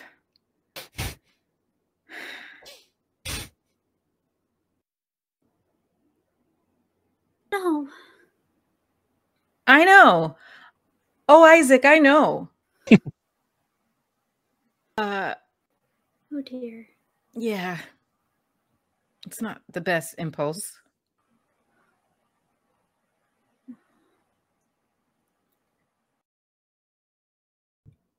Do you want to do you want to like look through some data or something? I have a lot that I still want to look through with the um, you know, Dark Star. I would Wanna love to look through some data. I'll Cool. just uh, grip at my cargo short pro- pro- cargo pants pocket. Awesome. Okay. Okay. You want to come to my Yeah. quarters? Okay. So you guys are about 10 minutes out from Beacon. The data calls. Data calls. Okay. So when you guys get to your quarters, you've got a little bit of privacy. Uh, I'm gonna boot up all the data that the that I pulled from Project Darkstar. Um, put it on the pad between me and Isaac. Just kind of flick through. Yeah, God, I do remember looking through some of this, but I didn't get to look through. Oh no! Oh no, what? On the screen is the. Okay, now I'm looking at my notes from that episode. Yeah, you're looking at the pad. You're reading it. Yep. There's um subject 9BBAC7 hybrid. There's a young woman, I think this is video. Young woman, shaved head, hospital uniform, sides of skull elongated down to shoulders, strange piping around neck. Looks like the thing I'm going to say this looks like oh god, this looks like the thing me and Tig fought on the ship back at Paxton's Reach. Oh, this is what I couldn't remember if I had told Tig or not. it's it's Martha all at once. To be fair, you've been through quite a bit. What does Tig Um, have to do with this? This is Gemma. This is her friend Gemma.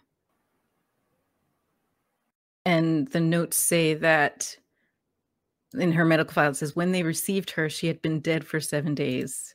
They used the vaccine on her, or maybe developed the vaccine using her. Sorry, need clarification on that. She killed five scientists. Her blood has turned had turned slightly acidic. It lists her as a finite resource. She was terminal from the mutation. Oh, but it says it lists her as active as of last week. Oh God! So she's still. Oh God! Okay. Oh. I look at Isaac. I'm sorry. I'm sorry. I'm just okay. So No, no, that's very understandable. Alarm. You're not supposed to come back from that. no, and says she's active. So they they're still using her for something. This poor woman. And Tig needs to know. I need to tell Tig that her friend. Oh God, do I need to tell Tig? Should, is that is that bad? What can she do? What can any of us do? Um. Uh, Isaac just looks back down in the direction that we came from Varela. I mean, rescue her, I guess. Hell yeah. I have no idea how to do that.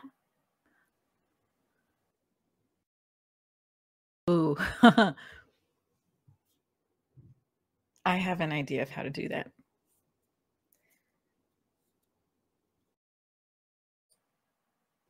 Okay. I'll get the fire team. We should go to the captain first. Can we What, cut? Doc? What? Doc? What?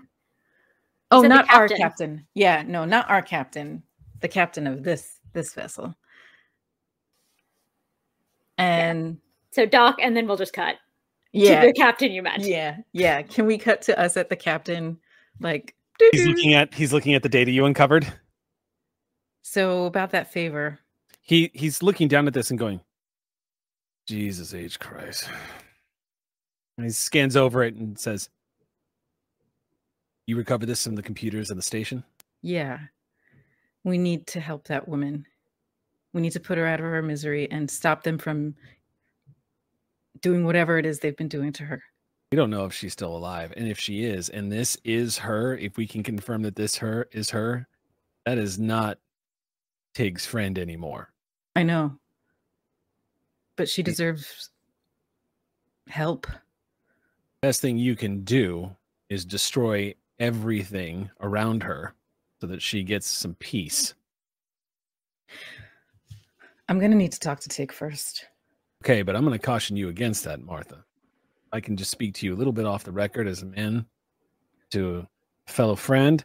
I'm just going to tell you right now bringing this information to Tig is going to be upsetting to say the least. And we don't have even confirmation that this is Tig's friend. Although I agree that the evidence makes it likely. But what you're looking at right here is some kind of abhorrent mutation from xenomorph DNA. We've seen it used before. It happened during the Frontier War, people experimenting with the black goo. It's what led to the bioweapons destruction that happened in mass, wiping out an entire colony. We've seen what this stuff does to people. If Tig goes looking for her, it better be to put her down because she will rip through anybody, and I mean anybody she comes across.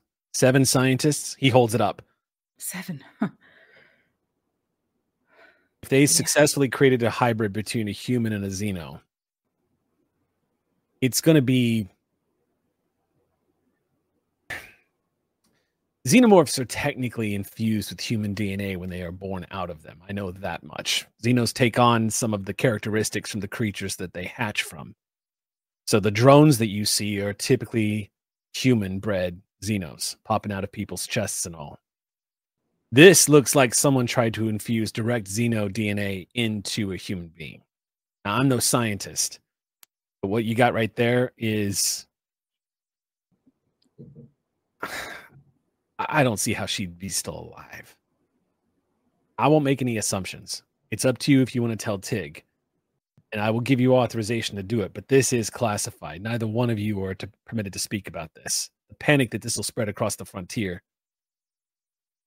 Is there any other extraordinary classified knowledge that you maybe came across that I should know about right away? It's mission critical. That's all I got, Captain. Would you like to roll your deception check? That squeak wasn't a fail enough for you? oh, his eyes slowly glance over at you, Isaac. I look at Isaac too. Yeah, it's it reads like the eyebrow goes up and says, Isaac. I looked to Martha to try to rescue me.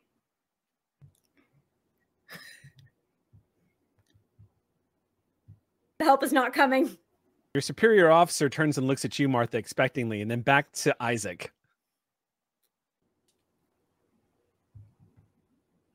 Maitland was sympathetic to me because I was a synthetic. He told me things.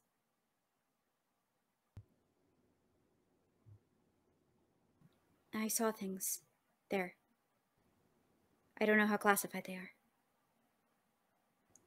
Well, then you best tell me everything you saw, and I can make that determination. I will tell him all the things I observed in the facility. Uh, if you would like to make another deception check, you may.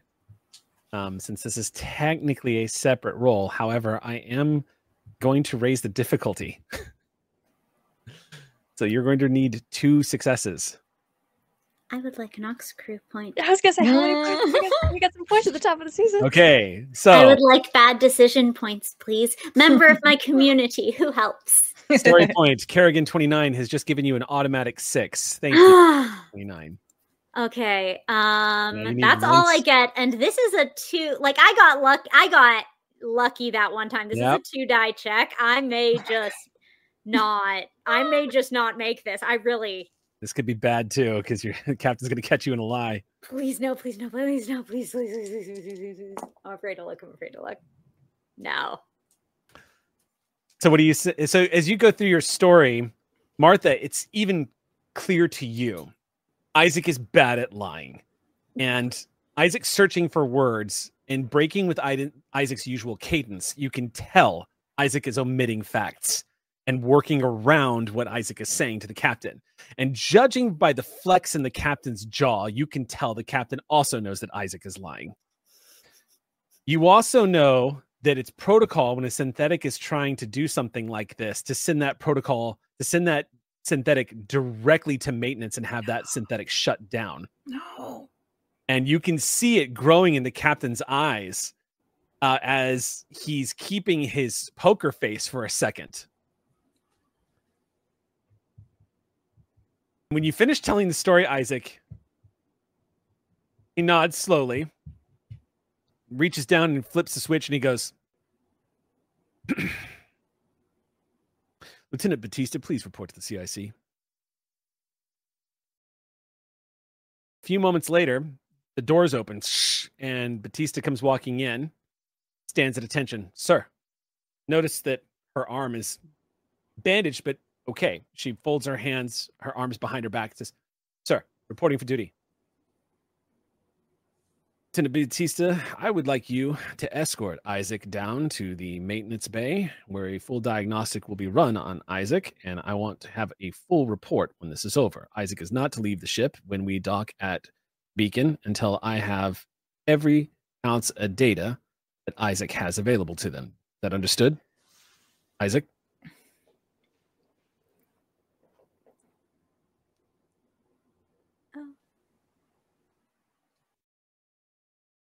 Okay. You want to say anything before I set this in motion? I look back at Martha again. Uh, I look back at Isaac.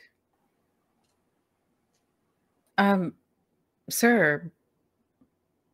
w- Excuse me, I don't want to speak out of line and above rank, but um, as far as I know, Isaac isn't able to omit information from you. And we have check? nothing to worry about, Corporal. Decep- deception check? Uh, yeah, go ahead. Okay. What is my? Oh, this is. Oh, good. I get to finally try manipulation. I've been wanting to. I know if I had been intimidating instead of just deceiving, Well, that could goodwill, go. I would have been so much better. That I don't gone- know. Yeah. Intimidation could have gone in a very bad That direction. could have I have the menacing talent, so I'd be rolling with my strength instead of my empathy. Yeah, that could have that, that success on that roll would have actually worked very much against Isaac. Yeah. Oh yeah, it wouldn't have been the good choice, No, it but would it have would have been been, the choice. mechanically advantageous. Um, may I also use an Oxcrew point? Please, Okay. I don't want them to. No, I don't want that either. This ox point comes to you from Aether Spoon. Thank you. You get an automatic six. And because of this being the third deception check with this, you're going to be rolling against him. So Ugh. I rolled no successes. he- So he from- just needs to get one zero. from your ox point. yep, needs you to got. fail. Oh well, one. Yeah, yeah. I rolled a one, a one, a five, a two, a six, and a six. Ugh. Oh no, you win. Oh no, I'm screwed. And now I'm New lying to a character. senior officer, and he knows it. Uh, stick around for me, would you, Corporal? Lieutenant. yes, sir. The lieutenant comes and stands next to you and says, "Isaac, you want to follow me this way?" Okay. And she starts leading you off the CIC towards the lift. Androids don't feel stress. Uh, when they leave and the elevator doors close, the captain leans across the CIC and looks at you, Martha, and goes, What are you not telling me about that synthetic?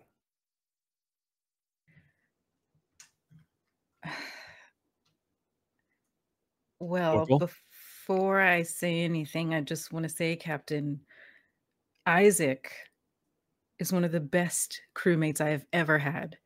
I trust Isaac with my life. And I can say that my other crewmates feel the same. So if Isaac is withholding something, as you seem to think, I don't know.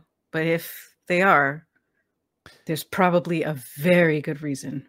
Fire Team One watched Isaac let go of a ladder and drop a hundred feet in order to save the lives of people that were trying to outrun facehuggers. So believe me when I tell you, I am not going to treat Isaac like scrap. They are Good. valuable. Good. Okay.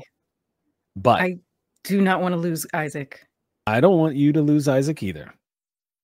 But if Isaac is withholding vital mission information and is deliberately trying to deceive me and the Colonial Marine Corps, I am duty bound to take action against that. So I'm going to give you guys some leeway here, Corporal, because of the job performance. And maybe this is your favor. So, what is it that I don't know about that synthetic? And he just stares at you, Martha, expectingly, eyebrows raised. Um, above table. Hmm? I'm pretty sure we all know, right? We all know what happened with Isaac. You all know. Okay. All right. I- Thank you. I- yeah, I think at this point everybody knew. Okay. Well, I'm so sorry, Isaac. Jesus Christ. Oh God. Oh, the bus. It is coming. Jesus Christ. It's been in. It's been in the Yeah, works for a bus, while. but for you. But it's like if I don't, eh, you know what I mean? Then you It's will like- also experience the tires of the bus. I understand. No, you will. It'll be worse if I don't tell him, right? I'm, I'm just on the ropes, like waiting for the hot take. Like I got you. Bring me in. Look, He's gonna find out like in two minutes when you get a diagnostic. that Unless must be going through the- your head right now. diagnostic. Flub the diagnostic is it also an option. Oh Jesus Christ. Oh, Who knows? God. Oh God. I don't know. What does Martha do? Go. What does Martha do? Martha says, "Oh God." Well, sir. Um, Isaac is extraordinary.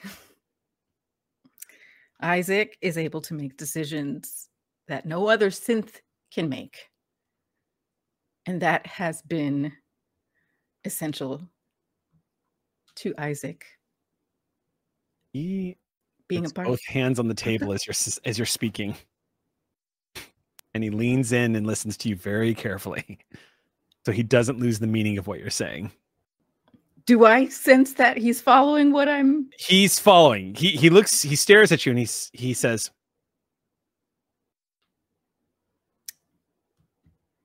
This is my favor. This is it. We can't lose Isaac and we can't lose Isaac as they are right now. Don't You- flip that switch again. I'm begging you, Captain.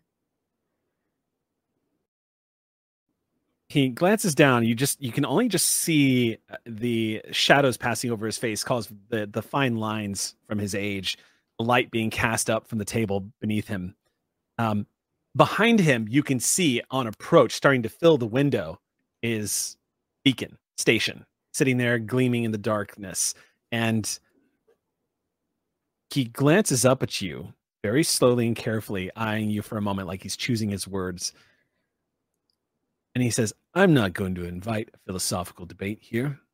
There is a reason why there are laws against synthetics having behavioral inhibitors.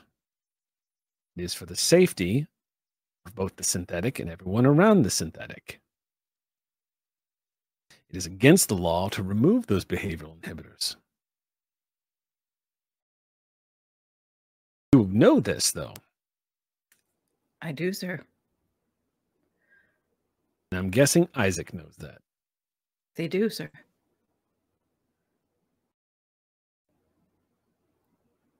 His features soften for a moment as he considers.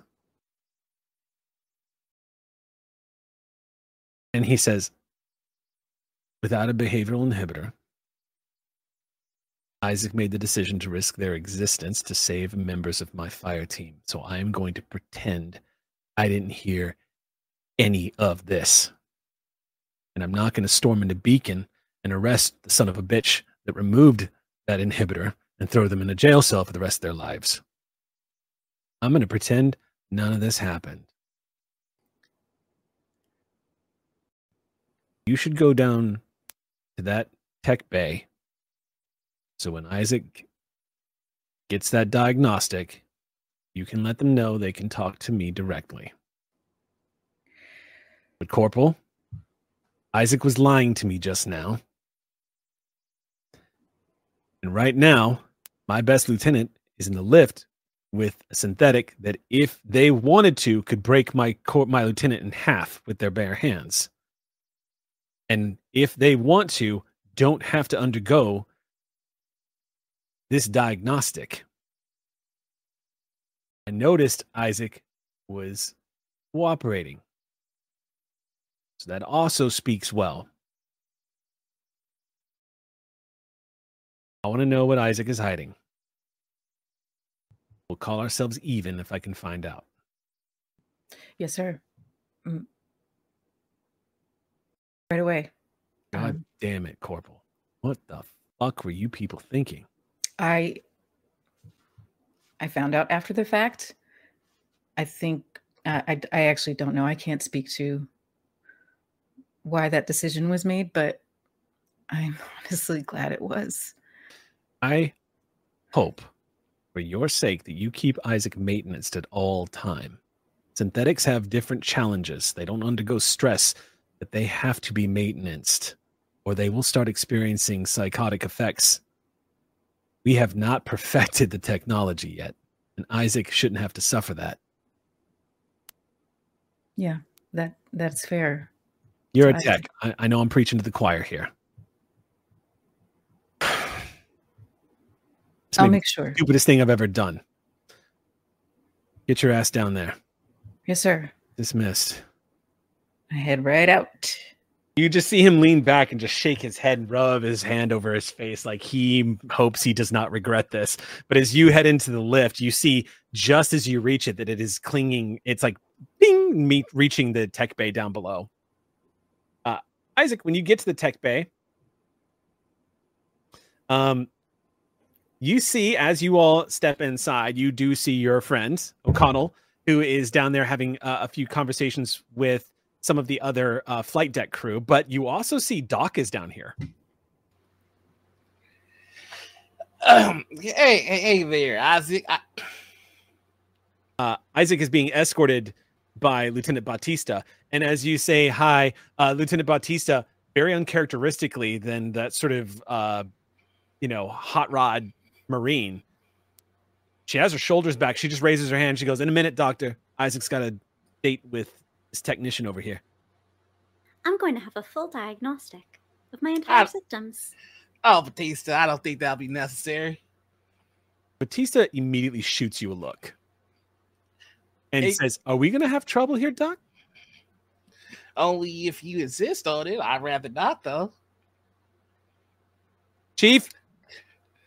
One of the guys looks up from on his workstation. She says, "Come over here with your sidearm." He looks around, kind of surprised, and immediately sets down his tools. She unclap. You see her reach down and unbutton her firearm, and she goes, "Doc, don't do this. Not gonna be good for you or Isaac. Don't do it. Surely that's not necessary. I don't think it is, Isaac. It's not necessary, is it, Doc?" Now, th- this is this clearly seems like a situation in which we all should exercise a little bit of de-escalation, deep breaths. I, I would like, I would like to use command. Okay, one second, because you are commanding somebody Mhm. To go against direct orders from a superior officer. I, I understand. So- It, it's it's it's one of those uh, Mhm. bless your heart type deals where it's Batista- Okay. Yeah. For yeah. space, um, in com, okay, modification. Okay, so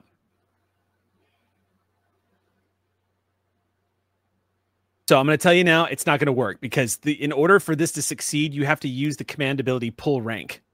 Oh. In that I- case, can I use manipulation to lie? Yes, but if the effect is to get the diagnostic to stop happening, it's gonna ha- it's gonna take three successes. Okay. Uh, Doc is going to say, Batista, I need you to understand. I lost my son to the Colonial Marines, and I am not willing, ready, able to lose another one. So, if you insist on this, I can promise you two things. One, you'll succeed with your firearm, and that's fine. But if you don't put me down, I will spend every breath and every cent that I've acquired over my vast lifetime to make sure that you and the next three generations of your family suffer in a way that you will never understand. Give me Isaac now. Uh, roll your manipulation check.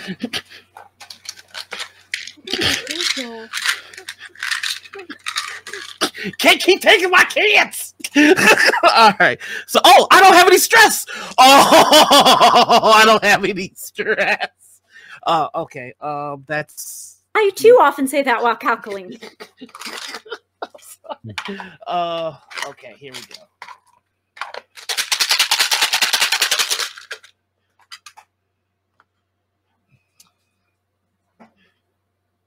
Can I push?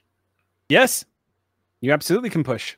Oh wait, wait. Can I get a story die? Yeah, I got can- two right now. Two successes. Yes, if you spend a story point. Uh, this one is from Guru Matt. Then I would like to spend that story point for the success, please. Okay, so the so if I understand correctly, you are attempting to intimidate her. Yes. Okay. Um, one moment here. I'll take the blame. I'll talk to you, Captain. Fuck no. It's fine. What they gonna do? Shoot me? Doc. No. um. Okay, uh, I'm gonna roll for her. Here we go.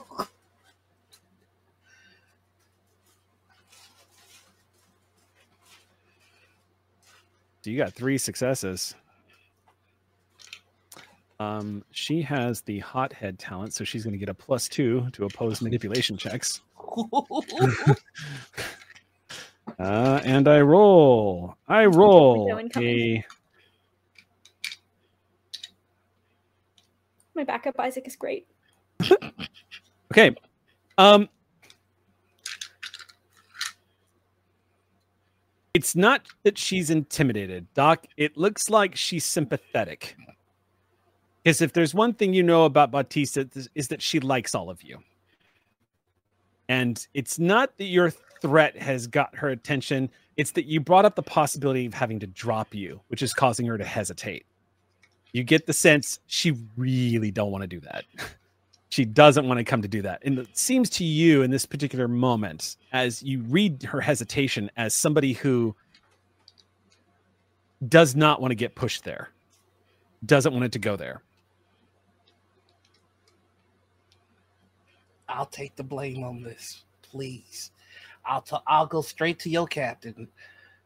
Isaac stays away from the diagnostics. It's just that simple.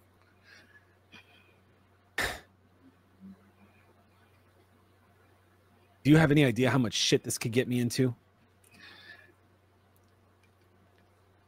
Uh, I can promise you and your family health care for free for the rest of your lives. Does that help? I'll the- make your reti- I'll make your retirement pension look fatter than you've ever imagined. you see that her jaw clenching a little bit. The chief glances at her and goes, Lieutenant, like, you're not seriously considering this, are you?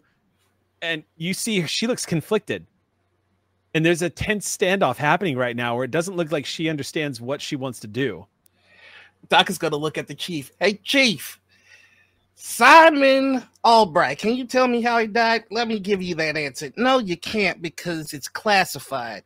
You all are good at keeping secrets. I know you are, so why don't you practice it?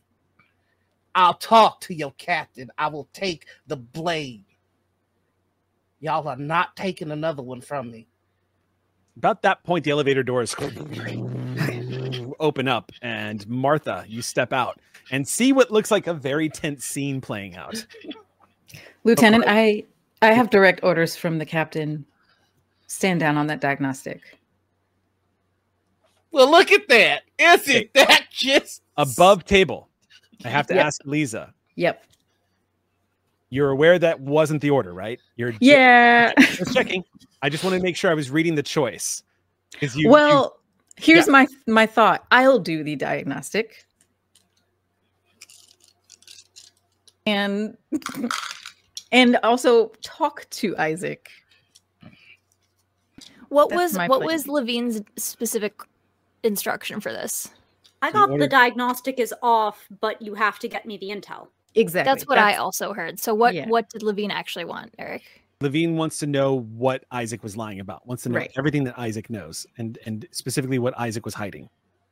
So that's okay, so maybe instead of a no diagnostic, it's he wants to talk to them again. Yeah, because even though she is hesitating and that she is she's going to report this to the captain. sure. You Yeah, can't- you can't intimidate told her me to- into tell, yeah. keeping a secret. So she's going to. I would I also like to Bring go back to up. the captain if I could. So uh, in character, Martha Mhm. says, I'm guessing that's what uh, is already happening here. But, Lieutenant, I can confirm I just came from the captain. We have a special situation here and we need to handle it accordingly. And the captain is aware of that now. I hope you understand. You can talk to him directly yourself, but we will get what he has asked for, just not through a diagnostic at this time. Uh, what is it exactly that the captain is looking for, Martha? Well, um, can I talk to you and Isaac in private? I'm about to make my way. If, if you could just, yeah, let's real quick. What do you got to say? He's gonna follow you. I well, I'm not leaving Isaac. Oh, okay. Yeah. Yeah. I look at Batista. Do you mind? Can we just clear the room? The three of us need to talk. I, I really riled him She- up. I don't know if they will let you do that. Her brow furrows and she goes, "I noticed that I'm the lieutenant on deck, and everyone's talking to me like they can give me orders. I'm just trying to pay you. It's a shame with the. You can't buy me off." She snaps at you as she's like you see the irritation Oh. getting into her. Oh, Um, Doc, I, as that I'm sorry. I Hot head comes something out here. as she just starts getting really angry. I Um, missed a whole thing here. Apparently, Yeah, She- it was it was she bad. looks at you and she goes, Corporal, talk to your people, figure this out. You get him under control. He seems to think that he can pull his wallet out here, but he's on a colonial marine ship and I'll drop his ass. yes, sir. Chief, stand watch. Give him space. You got five minutes. And she heads back over to the elevator where she there's a comm unit, a mother console where she's probably going to you suspect radio you up to the bridge to find out what the hell is going on. You guys have some space now. Great. Okay. Martha, what the hell is the captain looking for? Okay. Isaac, the captain knows that you were withholding some information upstairs in his office. He he wants needs to know what that is. Also, he now knows that your behavioral inhibitor is a non-existent. Oh god. Um and Oh, no. it's under control. I he owed me a pretty big favor and the favor is you're going to be okay, but he needs to know what you were withholding. That's kind of the compromise. That is the compromise, actually. Do you, were you aware that you were not telling the full truth? I try with me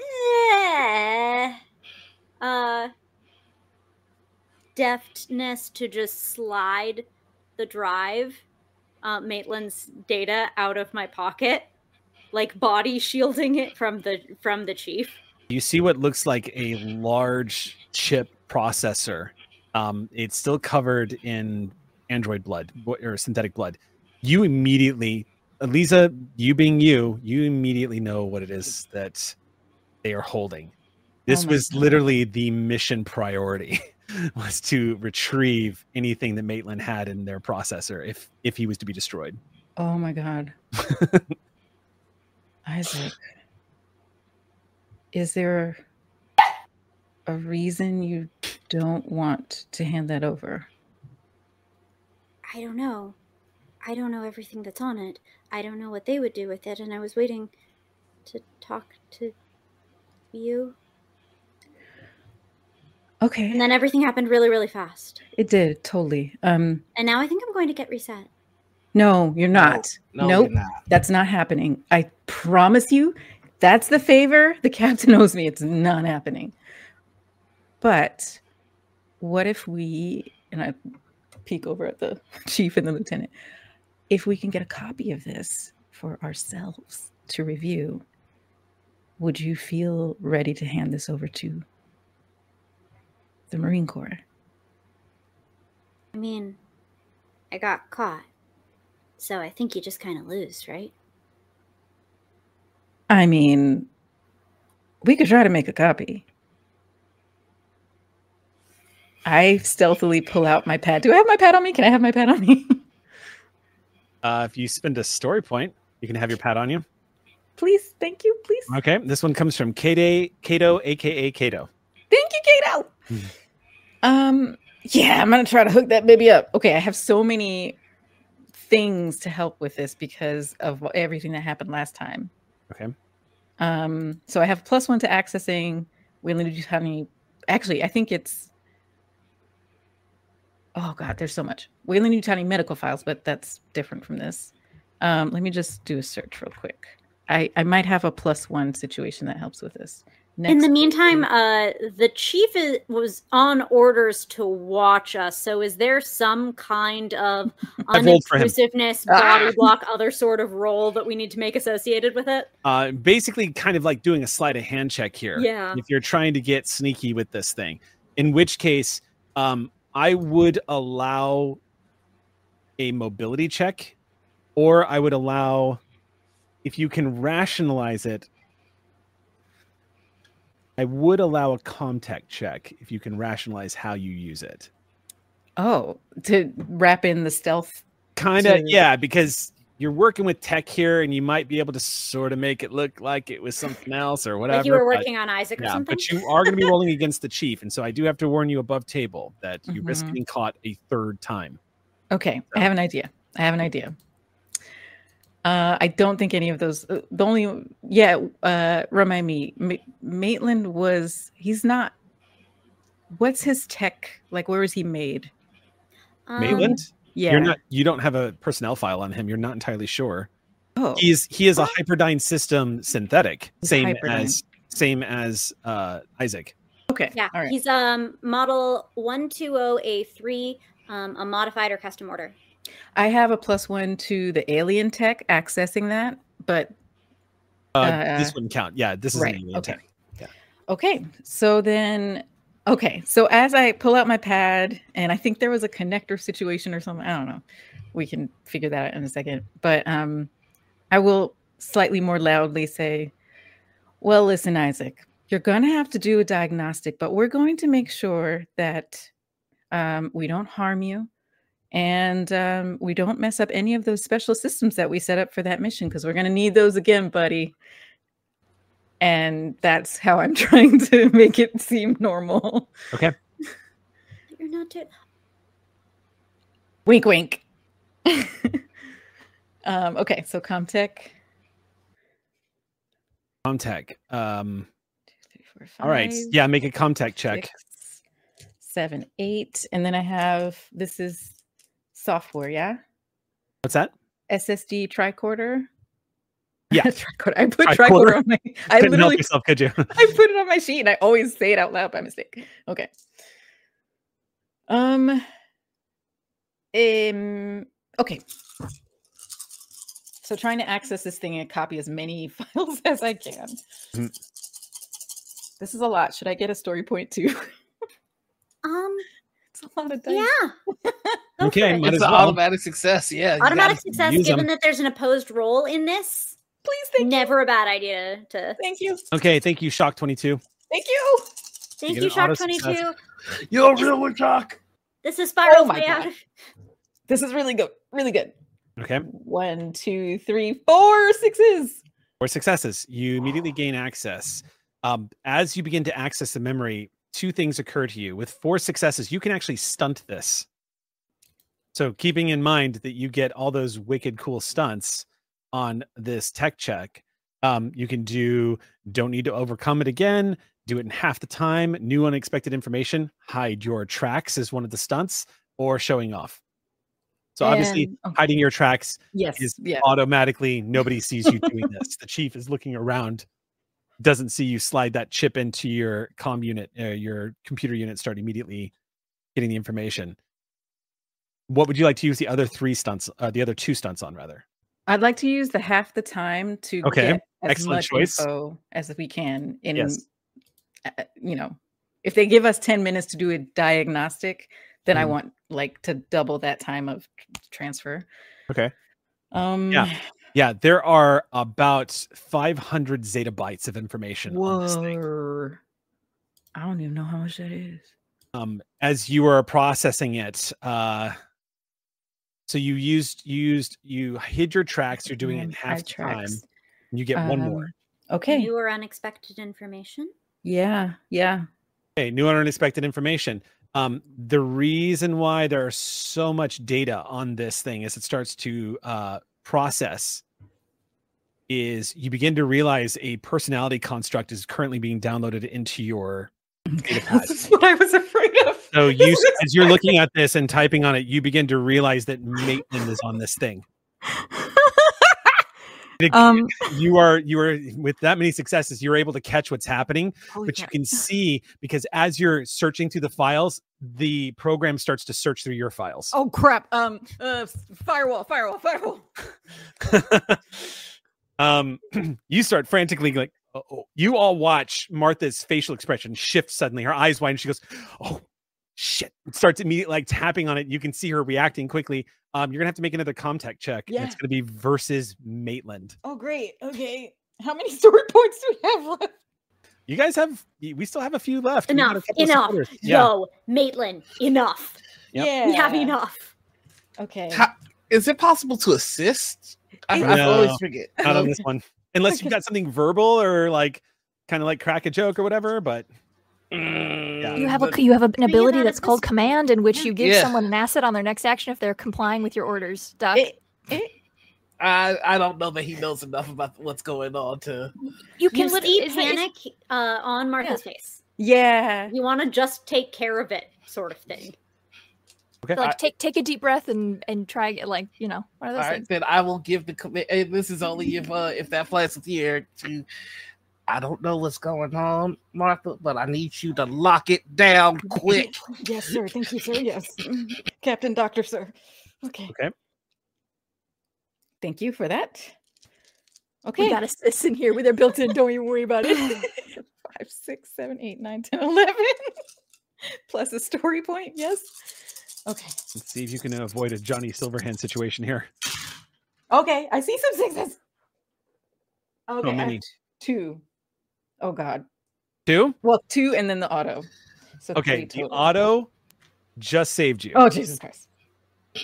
Oh my God. Oh my God. It's happened twice now. That's all true. auto is how you managed to stop the intrusion of a sentient AI from being uploaded into your com What am I doing? Um, and because you got four successes, you were able to get the information you needed. But uh, you managed to put a stop to it. it. You you see the there's a file search going through, Uh-huh. and the file search starts happening. First of all, you're identified, and it sees your per, your personal file of like your and your your number, your your uniform code, everything like uniform number, everything is like popping up in it.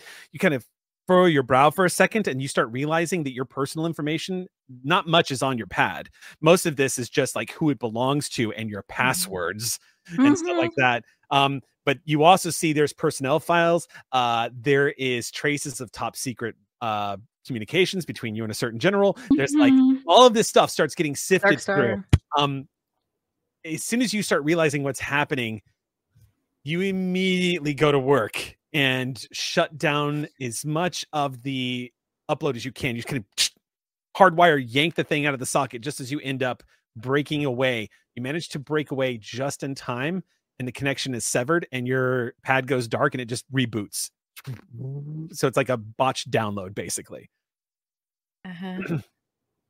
I Um, look up, but you did get some data. You're not sure what you got. okay. I look up Isaac and Captain Doctor. I think that's about all we can get. Um, for this diagnostic. Yes, from the, this. Nope, that's a good diagnostic. Isaac. Yes. Um. Well, why don't we? Why don't we uh give these fine folks whatever it is they want, so we can go have our conversation? Yes. Um. I just have a quick question for Isaac about this, and I'm referring to the Maitland hard drive. Um. You saved Maitland.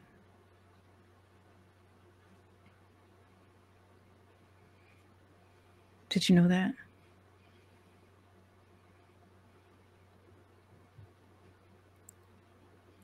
It worked. What do you want to do with him?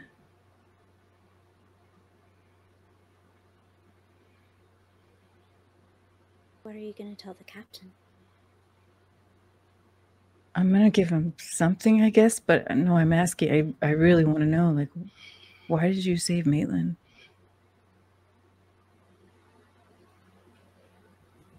He was a custom order.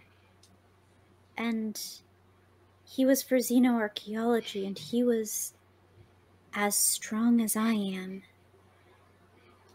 He killed people in that library, and someone has to find out why. Who ordered that? Who does that? Okay. Okay. So, no, go ahead. Go ahead. I thought you would know what to do. Because I didn't know what to do. And then everyone was yelling, and then the doc was talking too much about walking in front of guns. That would never happen because I would take that, and then all of his efforts would be for naught. Yeah, I get it. I get it. Okay. I um I think the three of us should go to the captain. Explain. It's okay, Isaac. And just we can just explain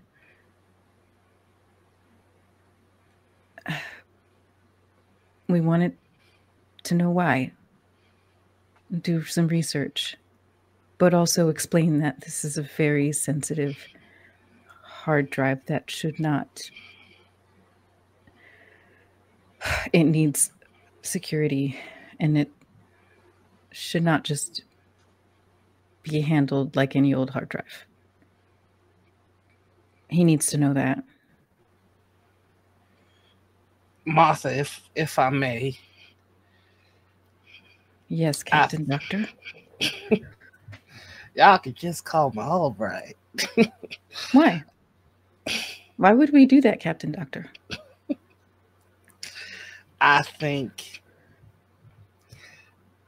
I don't know that your captain is the sort of man that, that can respect the decision that Isaac made and the reasons that Isaac made them. I think it would bring far more comfort if your captain believed that Isaac was under order to orders to do these things. Okay, yeah. Yeah. Now, Isaac, if you are all right with this, I would like to project the notion that it was under my very specific orders that you retained Maitland's hard drive and that it was under my orders that you commenced this deception, I think that they'll feel more comfortable with the synthetic following an order that is not well thought out rather than you being curious as to the origins of Maitland.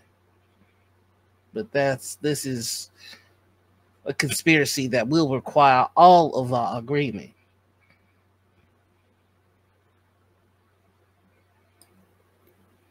Well, I've proved I'm pretty much the worst secret agent ever, so I don't know if I can help. But I trust both of you. Whatever we need to do, I'll do it. Now, I'm assuming that we're in very hushed tones right now. Yeah. Okay. I am in agreement with this plan. So, okay. Let's go. Okay.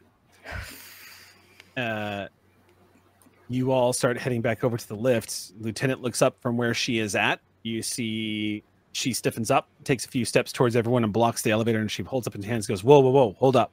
What's going on here?" Oh, Lieutenant, we um, we want to provide the captain with the information that he was seeking from Isaac.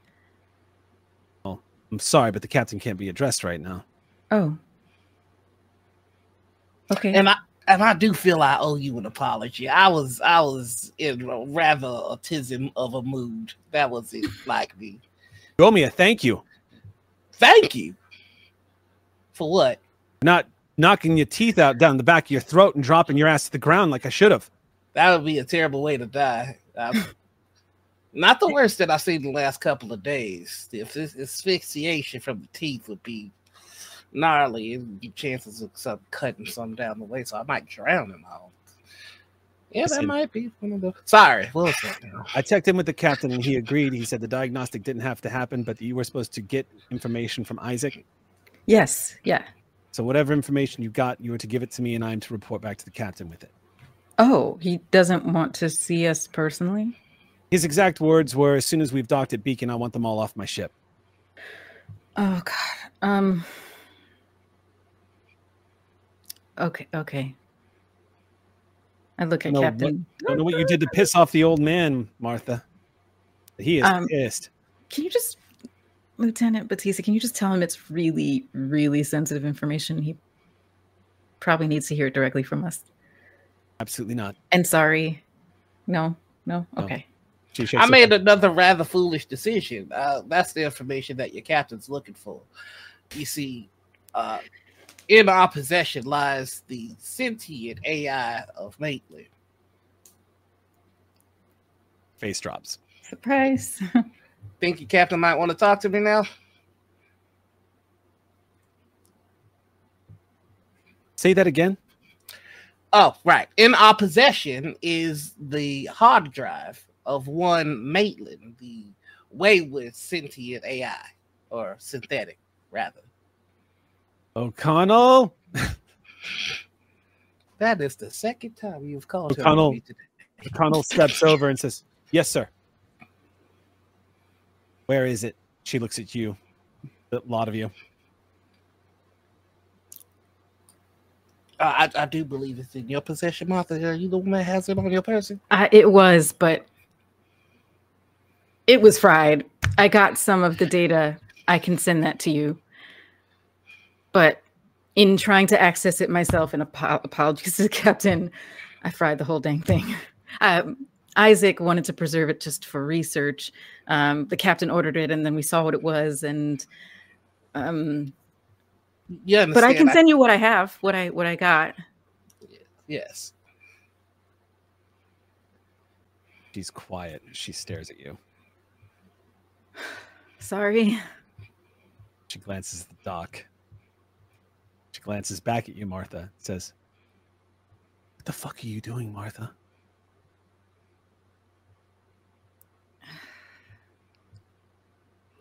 The old man's cut you some slack. You keep pushing him, you're going to end up in the brig with Varela. All of you are. It's not worth it, whatever you're doing right now. It's not worth it. Batista, on my pad, I have partial data from Maitland's drive. Does the captain want that? Did you get that? You said you have in your possession? Had. It's it's fried. He's Busted. gonna want to search everything you guys got. I tell the captain that you had it all along, but now it's busted. He is not going to believe a word you say for the rest of your lives. He is going to take you all and have you strip searched in a brig. He's under orders from the brass to recover anything on Maitland. This is Go ahead. Look at Isaac. I like you guys a lot. Whatever you're doing, don't go this way.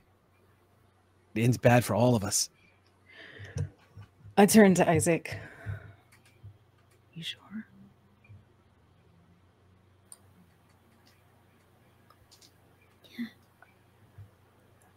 I turn back to Batista. I'll see if I can repair the drive enough. But yes, we do have the drive. That's all I heard. Give me what you got. Call it quits here. Everybody's fine. I turn away from Batista a little bit halfway, and mm-hmm. I, I will pull out my pad, the Okay. hard drive, and whatever connector thing. Pretend I'm not going to plug it in again. I'm going to pretend to connect them and, yeah, go through the motions of doing like data recovery, like Mhm. refreshing, like the oh, fig no. leaf to keep all of this. Yeah. um, she she doesn't pay you a lot of scrutiny. She's just waiting to see what you do, so you don't have to roll or anything here. Okay. So Oh, oh, okay. There it is. Yeah. All right. Um All right, I was able to reinitiate the um I'm just going to techno babble my way out of this. Uh it's it's working now. But please the captain needs to know this is don't plug it in just willy-nilly. she's like, "I will make sure that he knows that, and I will not tell him what happened down here." And he glances. Oh, she just glances directly at Doc and then back at you, Martha. Okay, thanks Batista. Wow. Ah, I really feel like um I feel like we know each other really well now, huh? Yeah. You owe me some fucking drinks. yeah, Shit you just put me through. really use a drink too. Chief Um, raises Hey, look, we're at Beacon. I'm gonna pretend like I didn't hear any of this and go back to work. If that's all right, Lieutenant. That's a good idea, Chief. O'Connell says, uh, "Yeah, I guess I'll I'll do that too, Lieutenant. Unless this is bad." She goes, "No, it's fine. It's been rectified. No one's in trouble now. No one's going against the captain's word. Return to your duties." Okay. He turns and he stops and he just kind of pauses and looks at you, Isaac, and says, "It's nice meeting you." Yeah, That's good. thanks. It's really cool. Okay, you hand her the chip. She takes it, and she just says, "Don't be on the old. Don't be on the ship when I hand the old man this chip. He'll like you again once he calms down." Hey,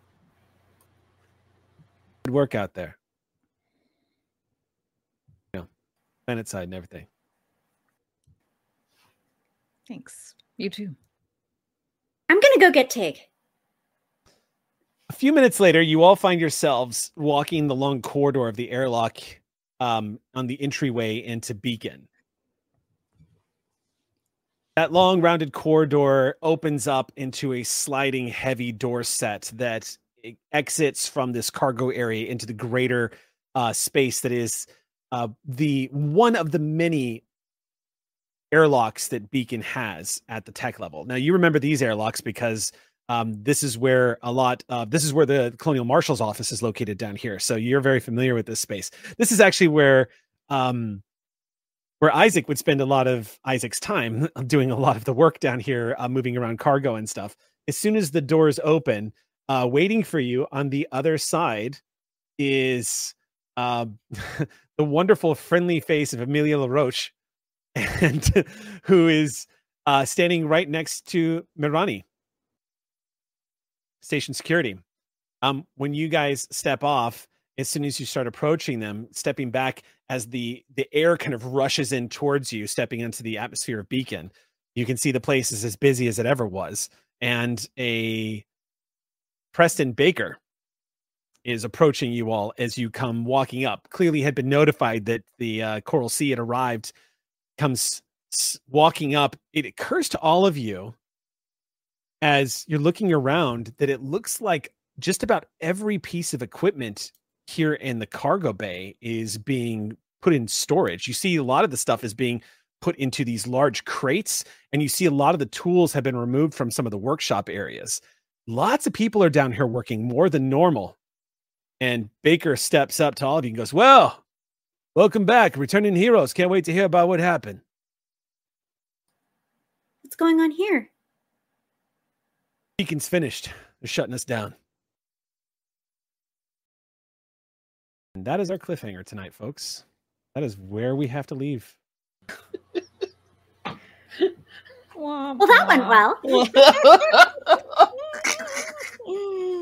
I just had one email to send, but this is cool. too. A lot happened during hypersleep. I see.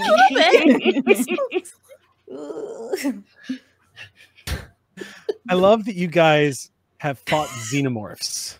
You fought neomorphs. You've escaped explosions and low pressure grab. There was a fucking predator at one point. But tonight might be the closest this group has ever come to a TPK. TPK. It's because we didn't have any stress to back us up. We Yeah. we're Yeah. Total persuasion. well check. rested. Mm-hmm. no, that the one person who who would have had to make a check. I didn't have stress dice. Mm. That's You that guys was are just the trying- empathy check. you guys are trying to reason with people who are under orders and oh my god like pushing poor pushing poor batista to her limits Oh my god. Thank oh my you, Eric. that was great you guys I'm like uh, a little relieved I didn't have to be like I was like I don't I don't know if I probably would have made it worse. I'm so like Don't worry, we all made it worse. Yeah. no, yeah. Oh no. It just got worse worse. oh god. Don't We worry. live by the all of this will DM's have grace. no negative repercussions whatsoever. and I Yeah, can't believe the most was- allergic to authority wasn't the one pushing buttons today. right and in truth tig was the one that was like kind of falling back into the old habit of being like team we're on the same team. Yeah, he folded at the top of the episode, and then everybody else went, "Hold on, let me pick up the slack." Mm-hmm. True, the, the colonial marines are the good guys but they they follow orders and sometimes that runs afoul of what you guys need to get done and tonight it was just one of those great moments where you all were butting heads. It was really good. Awesome. Uh let's um let's break out some xp before we call it a night friends. Let's Yeah, do that right yeah, here so we don't forget on stream. So Oh um really good game. What a i was good like i was like it's been so intense with the combat and stress and everything. I bet you tonight's going to be a heavy rp night for this crew on their way back. But i i was like you know i, I had all the story Social plotted. combat. Social Yeah. combat. Yeah. social combat all night. Um okay so if i remember correctly that's page 11 is that correct? you can decide Thir- page Yeah. 32. Oh, 32. nope, I'm looking at the wrong thing. Page, wait, page 35, 35. is what I have written, Yes. but I don't know if that's the, the digital or the Yeah, I don't know the page number. uh it is I i, have know no the- idea Yeah, my XP log says Oh page 35 at the top, so I, but I don't know. Like I said, I don't know what edition that is. okay Did I not spend? page 35 is not it's that's popping up the timeline for me that is Oh. not the page Oh oh Okay. Okay. You guys have the page? It's not 35 at least not on my pdf Um do you oh, want me that's to because just- it's the colonial oh, i'm sorry i opened the wrong book. Oh, i opened the okay. colonial marines handbook. That always happens. Always happens. Okay so here we go. Page 35 So much Um, good content. i know. Mhm. okay so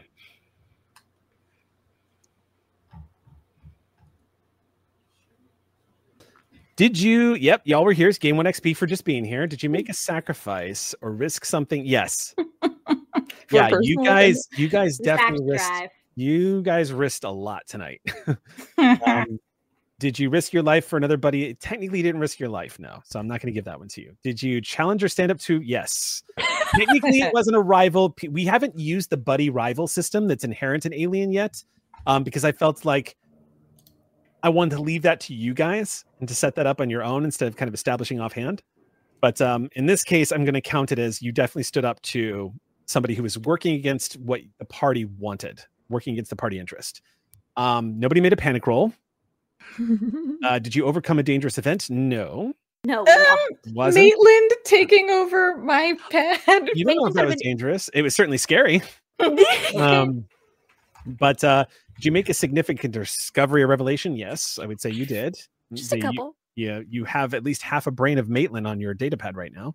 Um, did you perform an action of extraordinary? Yes, I would say y'all performed an extraordinary action at this point. Y'all really pushed it to the limit tonight. Um, and uh, you haven't earned any money yet, but actually payroll is coming around for Beacon, so that you guys will get some personal money deposited into your accounts pretty With soon. severance, I'm assuming. Severance? God. Oh yeah, right. Because you, yeah, yeah, I guess, uh, I guess that could be a thing. Um, so we'll find out if that's a thing. Hello, loud Oh, boy. Kitty. Oh my goodness. He's a talker. Oh yeah, yes. Um, y'all, thank you so much for joining us for our season three premiere of Beacon tonight. It was an interesting one. Lots of great roleplay tonight.